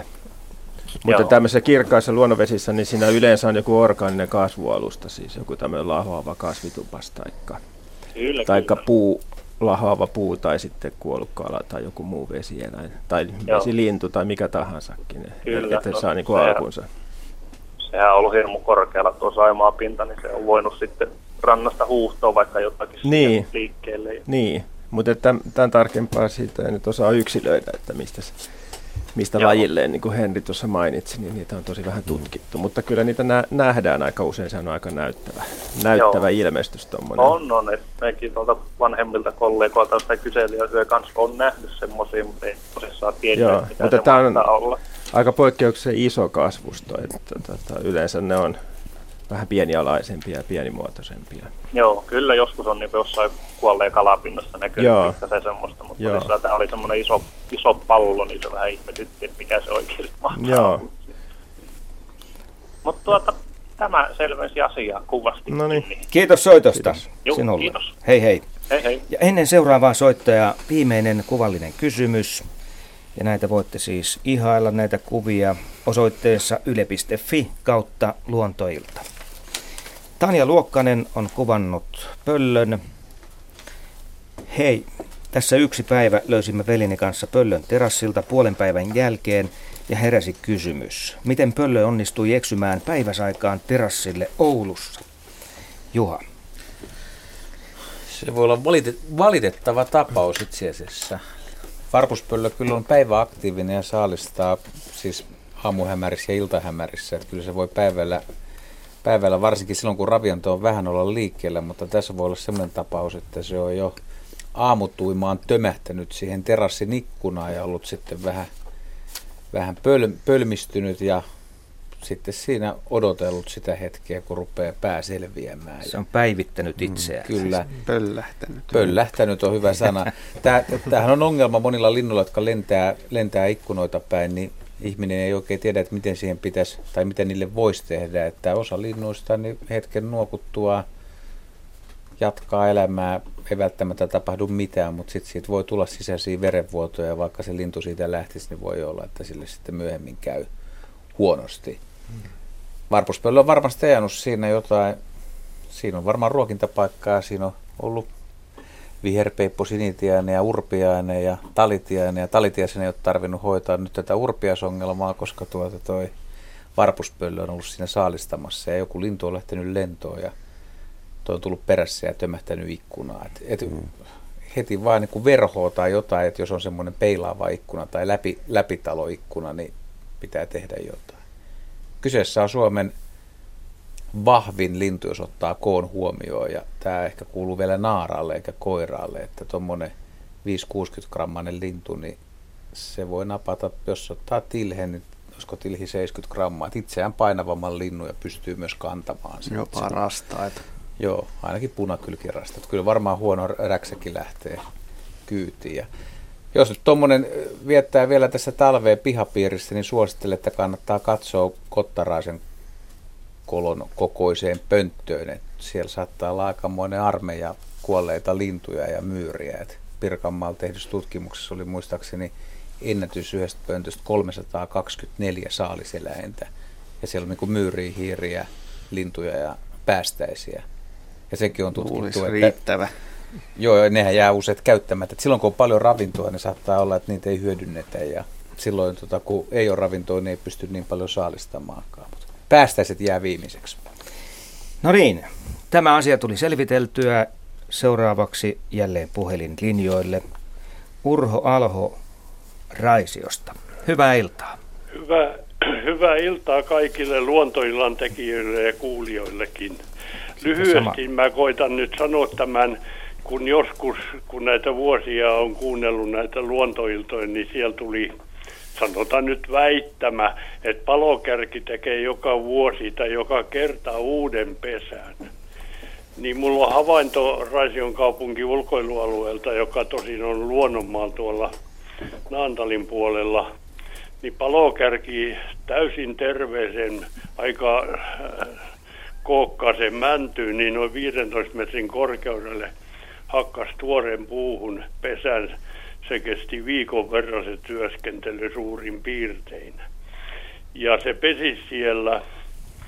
Ja sitten kuitenkin niin yllätys oli, että talvena niin kyyhkynen oli siellä myöskin siinä pesäkolossa. Mutta kun tuli kevät, niin palokärki palasi pesälle ja ilmeisesti pesi siinä, koska sinne nyt näitä palokärki vuosien aikana on, voi sanoa, että on lisääntynyt. Niin tämä oli kyllä mullekin yllätys, että tämä toisen kerran samassa pesiminen. Tulkoon tässä vielä sanottu, että, että nämä korpit tekevät sillä alueella tarkastuslennon noin iltapäivällä ennen auringonlaskua yleensä kello kuusitoista seitsemäntoista jotain siinä paikkeilla. Ne eivät sillä alueella pesi, mutta jos on Rymättylän puolella, joku lintuihmiset sanoo, että siellä ne pesi. Korppi on komea lintu katella. Mutta tämä palokärki juttu ja se, että kyyhkynen pesi ja sitten palokärki, nythän siellä on näitä palokärkiyhdyskuntia ilmeisesti ainakin kaksi tai kolme, mutta tämä pesä, josta mä nyt puhun, niin se on nyt kyllä sitten pois käytöstä ja puu on kasvattanut sen reijänkin, voi sanoa, melkein näkymättömin, eli se on ummessa. Tämmöinen asia. Ö, onnittelen teitä hyvistä havainnoista ja kaikki pitää paikkaansa. Hienoa, että joku tar- tarkkailee ennen tarkastaa tilannetta. Siis palokärkikanta on nousussa ja on aivan totta, että en tiedä kuka on väittänyt. Voit, mäkin olen joskus sanonut, että suurin... Kyllä te juuri... tämän luontoillas joskus joku väitti, että palokärki tekee aina uuden tämä pesäkolo.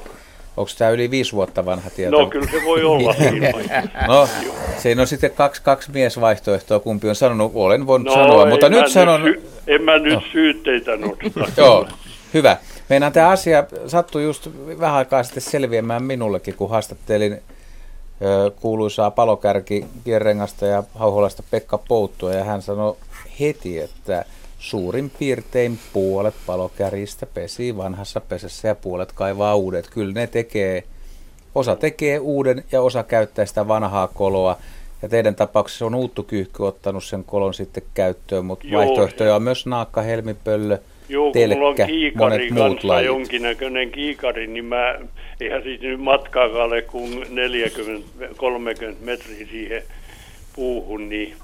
Mutta se on aina yllätys myöskin. Mä olen seurannut palokärkeä just niin, onko se tämmöinen pesävaistosuojelu, että se ei koskaan lennä puun sille sivulle, jossa se pesä on, vaan se lentää toiselle sivulle jonnekin ja sitten se, sanotaan nyt, kävelee siihen pesäaukolle ja menee vasta tai ruokkii poikasia vasta siinä sitten. Et se lentohomma on mielenkiintoinen. Joo, mä, mä en osaa sanoa, miten palokärki tekee, että voisiko se olla niin kuin pes, aika monta pesää katsoa, että se riippuu varmaan mistä suunnasta sinne pesälle tai kololle tulee.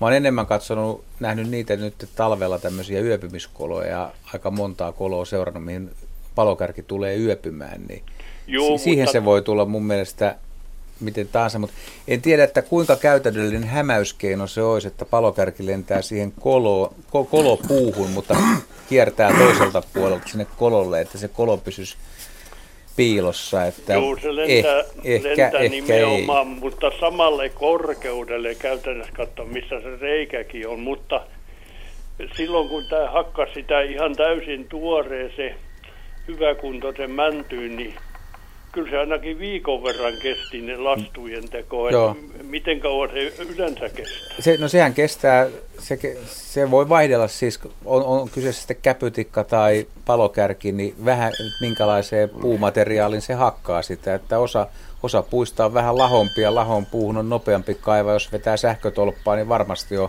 haastetta, ja sitten myös tikoissa on, on eroja, mutta niissä siis koiras ja naaras kummatkin tekee sitä työtä ja hakkaa, että siinä on kaksi kaverusta töissä. Yötöitä ei tehdä, että sen ei, kun päivällä ehtii. Päivällä hakkaa kyllä. Sitä ja mahtavat lastut kyllä tulee joo. Puun alle. Tämmöinen juttu. Kiitän ja toivotan hyvää kevään tuloa. Kiitoksia. Odotellaan sitä muutaman kuukauden kuluttua. No kyllä se tulee jo huhtikuun puolessa välissä. No viimeistään miten... siellä pikkuhiljaa hiipii joo. Sitten maisemaan. Joo, mutta kiitos, kiitos sinulle soitosta. Kiitoksia. Hei. Hei. Ja nyt ollaan saatu hieman kommentteja meidän äskeisiin puheenaiheisiin liittyen variskeskusteluun. Eli Rauno Saarnio Mäntsälästä on havainnut, että varikset on nokkinut näitä öljykynttilöitä myös pihalla. Ja sulla oli äsken joku. Joo, täällä on toinen ihan vastaava, että öljykynttilät on kelvannut variksille. Ja sitten semmoinenkin havainto, että kun oli puhetta näistä varisten kalastustouhuista, niin langan varassa roikkuva talipallo kelaantuu kans oksalle kätevästi. Tällä tekniikalla, jonka Juha juuri kuvasi, että nokalla ja jalalla kelataan sitä lankaa ylöspäin, kunnes talipallo on nokassa. Yhtä hyvin se tietysti nousee se kala sieltä avannosta. Ja kommentti siihen salaperäiseen asukkaaseen siellä välikatossa. Kärpän jälkiä ei välttämättä näe, käyttävät, käytävät ovat lumen alla. Irmeli Isoaho on kommentoinut Joku eli... tätä aihetta, ja sitten vielä, sori, mä luen toisen aiheeseen liittyen, eli kärppä syö mielellään linnuille tarkoitettua talisiemen makkaraa pieneksi pilkottuna, että nyt jos sinne se kamera laitetaan vinnille, niin tässä pieniä vinkkejä. Niin Juha. Niin mä ajattelen, että voiko joku elintarvikeviranomainen nyt seuraa tätä keskustelua. Mä haluaisin tietää, että mikä tämän kynttilän tämmöinen ravintoarvo tai se, että kuinka paljon varissaa sitä huoletta popsia. Mä en usko, että se määrä on kovin suuri kuitenkaan. Jos se on puhdasta kasvisrasvaa, niin... Siinä... Sitä se varmasti mm-hmm. pystyy hyödyntämään. Mm-hmm. Eli siis tulevaisuudessa on niin kuin tämmöinen ongelma, että varikset vie kynttilän, mm. että saadaan tämmöinen uusi, uusi laji, jota inhotaan jollain. En mä tiedä, jos ne palaa, niin tuskin niitä hakee. Yksi varis on tehnyt jopa niin, että sammuttanut ensin kallistamalla tämmöisen. No, mitä, sä, mitä sä sanoit? Ja juonut sen ilmeisesti steariini. No niin, otetaan soittaja mukaan Luontoiltaan. No, Pauli niin. Pesonen, Pihtipudas. Tervehdys. Terves, terves. Minkälaisia asioita haluat Luontoillan Luota käsittelevän?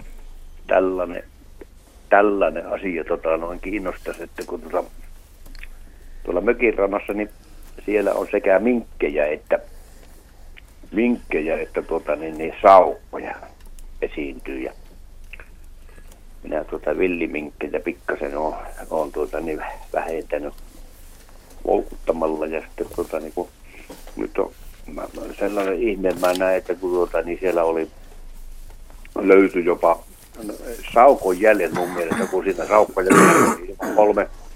Saukkoakin rannassa, kun mä istun, istun tuota, niin siinä tuota, kuistilla niin kolme saukkoakin puljas siinä rannassa ja olen huomannut, että joskus jopa katiskasta myöhällä syksyllä saukkoa, kun käyn hakemassa evästä. Niin nyt kun mä näin hangella tuossa, niin vinkin jäljet ja sitten saukon jäljet, että on, onko tämä nyt, että kun minkistä ei ollut jäljellä, kun peräpää vaan oli minkistä jäljellä, että käyttääkö, käyttääkö saukko minkkiä ravinnoksi. Kun siitä on mun mielestä minkit vähentynyt siitä rannasta ja saukkoja on tuota, niin ilmaantunut siihen lisää. Että syökö, syökö todella niin kuin, siis saukko minkkiä käyttää ravinnoksi? Tätä haluaisin tietää. No täytyy sanoa, että ainakaan mitään tavallista tämä ei itsekään en ole kyllä sellaisia tapauksia kuullut, että saukko olisi niin kuin käynyt minkin kimppuun ja tappanut sen, sen sijaan sitten Joo. monia muita, muita petoja.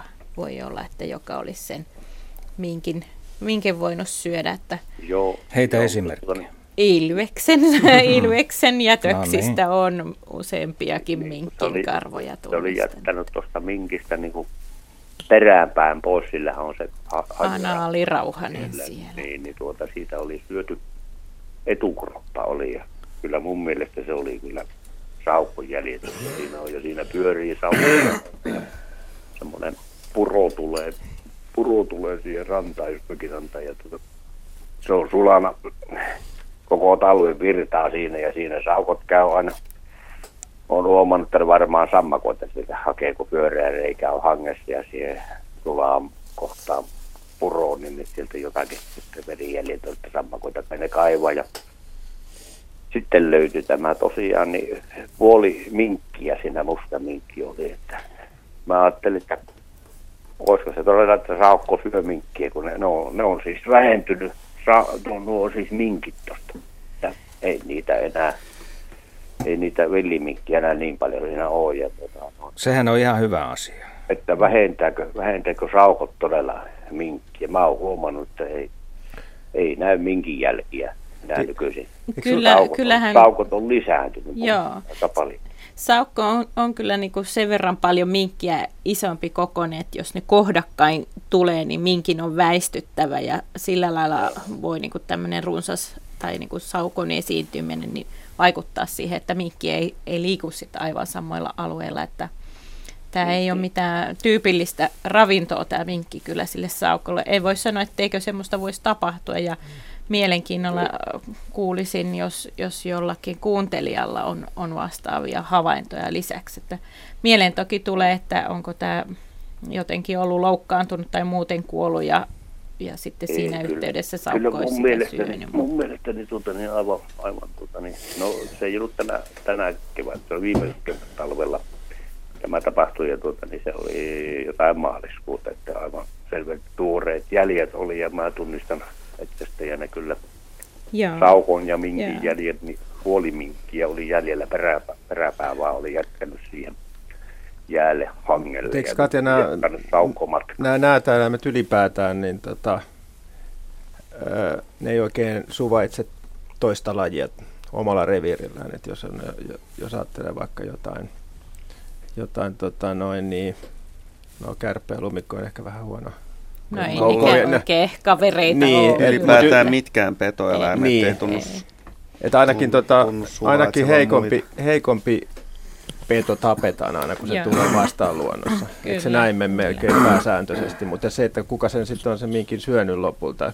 Saukkohan on kyllä aika puhtaasti kalan ja raavun ja sammakon syöjä. kahdeksankymmentä prosenttia saukon ravinnosta koostuu kyllä kaloista, mutta Joo. on siellä pikkunisäkkäitäkin. Joo, ja just jos tämä on tapahtunut talvella, niin mä nyt kanssa pitäisi ihan mahdottomana, että voisi vaikka pistellä vähän minkkiäkin poskeensa. Raikasta minkkiä. Niin.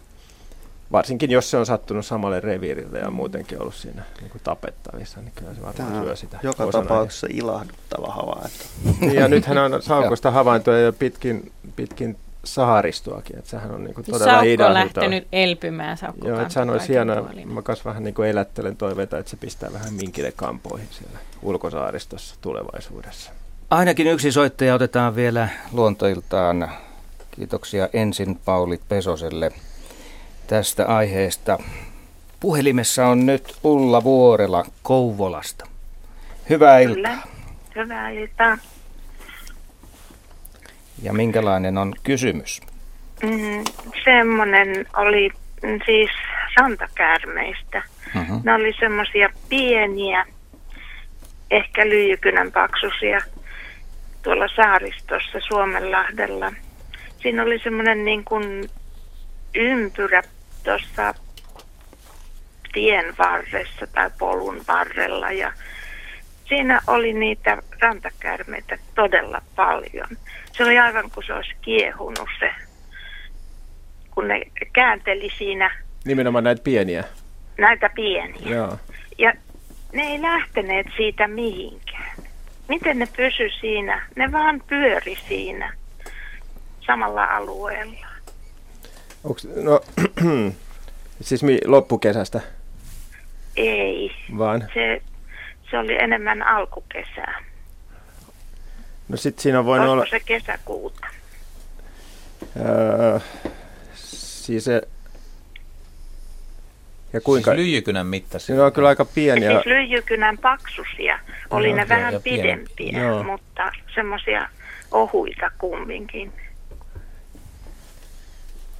Tota, jos se olisi tapahtunut loppukesästä, niin mä olisin epäillyt heti, että siinä on jossain ollut tämmöinen rantakäärmeen hautomo. Siis yksi naarashan saattaa munia muistaakseni kuin kolme neljäkymmentäkin munaa tämmöiseen tota, kompostiin tai lehtikasaan, joka sitten tota, lahotessaan lämpenee ja haudottaa nämä munat. Ja poikasta olisi kuoriutunut, mutta että ei kyllä alkukesästä vielä voi tämmöistä tapahtua. Sitten tulee mieleen, että jos on ollut hyvin varhain alkukesästä, niin sitten on ollut ehkä joku talvehtimispaikka, jonka läheis- läheisyydessä ne on sitten tota, ollut ja tullut sitten poikkeuksessa myöhään tämmöisestä talvehtimiskolosta. Siellähän saattaa olla sitten parhaimmillaan kymmeniä käärmeitä, mutta yleensä ne on hyvin eri kokoisia siellä. Ja että olisi pelkästään, pelkästään näin pieniä yhdessä kasassa alkukesästä, niin kuulostaa aika erikoiselta suoraan sanoen.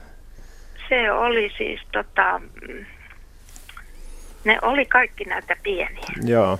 Ei ollut isoja yhtään siinä, eikä siinä näkynyt mitään. Se oli niin kuin kattilan kansi olisi ollut auki ja siinä kattilassa ne olisi pyörinyt. Siis se oli semmoinen pyörään muotoinen alue ja siitä ne ei mihinkään lähtenyt. Oliko se jotenkin tota, noin auringonvalolle alttina, niin kuin lämmin paikka? Se, joo, siihen paistoi aurinko. Joo, että semmoinen... Mm.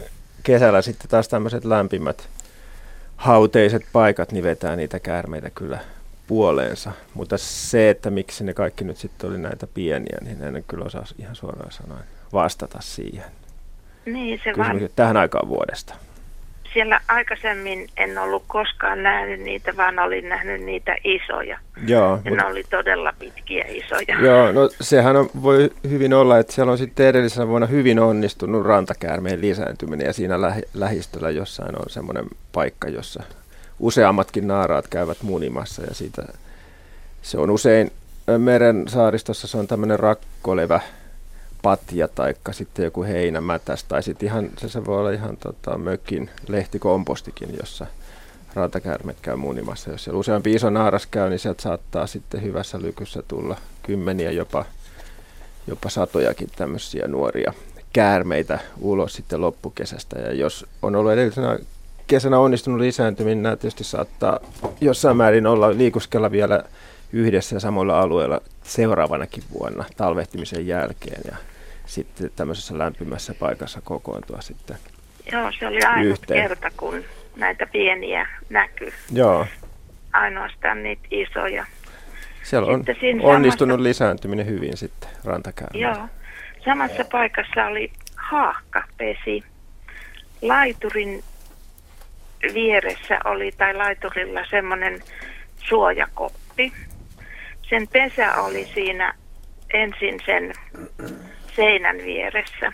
Se hauto siinä eikä välittänyt, vaikka siinä liikuttiin siinä laiturilla. Seuraavana vuonna se pesä oli siellä kopin sisällä. Vähän suojaisemmassa paikassa vielä. Suojaisemmassa paikassa. Ei tullut sateet eikä muut sisään. Mitäs Juha sanoo? No siinä on haahka todennut, että tuota edellinen paikka on ollut vähän kuitenkin ehkä sitten häiriöaltis ja tehnyt pesän siihen. Et mitä itse on aikoinaan Louksaarella katsellut haahkojen pesiä, niin niitä löytyy tosi hassuista paikoista. Niitä voi olla tiilikasoissa ja seinän vierustoilla, voi olla kalliolla, voi olla kivien lomassa, voi olla heinikossa ja ruovikossa ja melkein missä tahansa. Ja sen verran, kun niitä on katsellut, niin on yrittänyt itse päätellä, että mitäköhän se haahkamamma on tuossa funtsinut, kun se on tuohon laittanut tuohon tuuliselle kalliolle pesä ja toinen on tehnyt hienon katajan alle pesän, niin kuitenkin tämmöisessä tuulisessa sadepaikassa niin se pesintä on onnistunut ja sieltä on poikaset lähtenyt. Että turha tässä on niin kuin ihmisnäkökulmasta miettiä sitä ongelmaa. Haahka tietää, missä on kiva pesiä. Mutta kiitoksia Ulla Vuorelalle soitosta. Otetaan vielä yksi sähköposti. Tämä on mielenkiintoinen. Eli sähköttäjä Salosta kertoo tässä viestissä vihervarpusten kanssa kommunikointia, eli saan vihervarpuslauman tulemaan laudalle ja syömään viheltämällä sähkötysmerkit seitsemän M, johon linnut vastaavat ajoittain seitsemän T. Toimii, mutta ihmetyttää. Sallitko, Juha, että vihellän tämän? Kyllä. Eli seitsemän M, se millä kutsutaan. Eli seitsemän M. Ja seitsemän T on sitten, mihin linnut vastaa. Toisessa on kaksi pitkää lopussa, toisessa yksi. Ja linnut pistävät yhden pitkän loppuun. Mutta toimii, ja tällä saadaan lintu liikkeelle. Pitäisikö toi Kullbergin Jaskan ilmennyt kuvata? En mä nyt niin hyvän näköinen. Juontaja varmaan itse haluaa kommentoida. Luonto on niin. Siis tämä on aika lähellä todella tämä merkki. Joo, ihan hyvä. Yksi, yksi pitkä puuttuu ja tässä se, se on sitten kettu, joka sähköttää. Mutta ei ole vihervarpunen. Ei ole vihervarpunen millään tavalla, mutta tietyllä tavalla aika hauskoja kokeiluja suomalaisesta luonnosta ja siitä, kuinka vihervarpunen herkistyy joillekin äänille. Siis pitää muistaa nyt tämä seitsemän M. Sillä lähti vihervarpuset paikalle. Mutta tämä, hyvät kuuntelijat, oli Luontoilta. Eli täällä paikalla olivat Katja Holmala, Juha Laaksonen, Jaakko Kullberg, Ari Saura ja Henry Väre. Ja kettu huutelee vielä puolisen minuuttia. Seuraava Luontoilta kuullaan kolmastoista päivä maaliskuuta tuttuun aikaan kello kahdeksantoista. Hyviä talvihetkiä kaikille kuuntelijoille.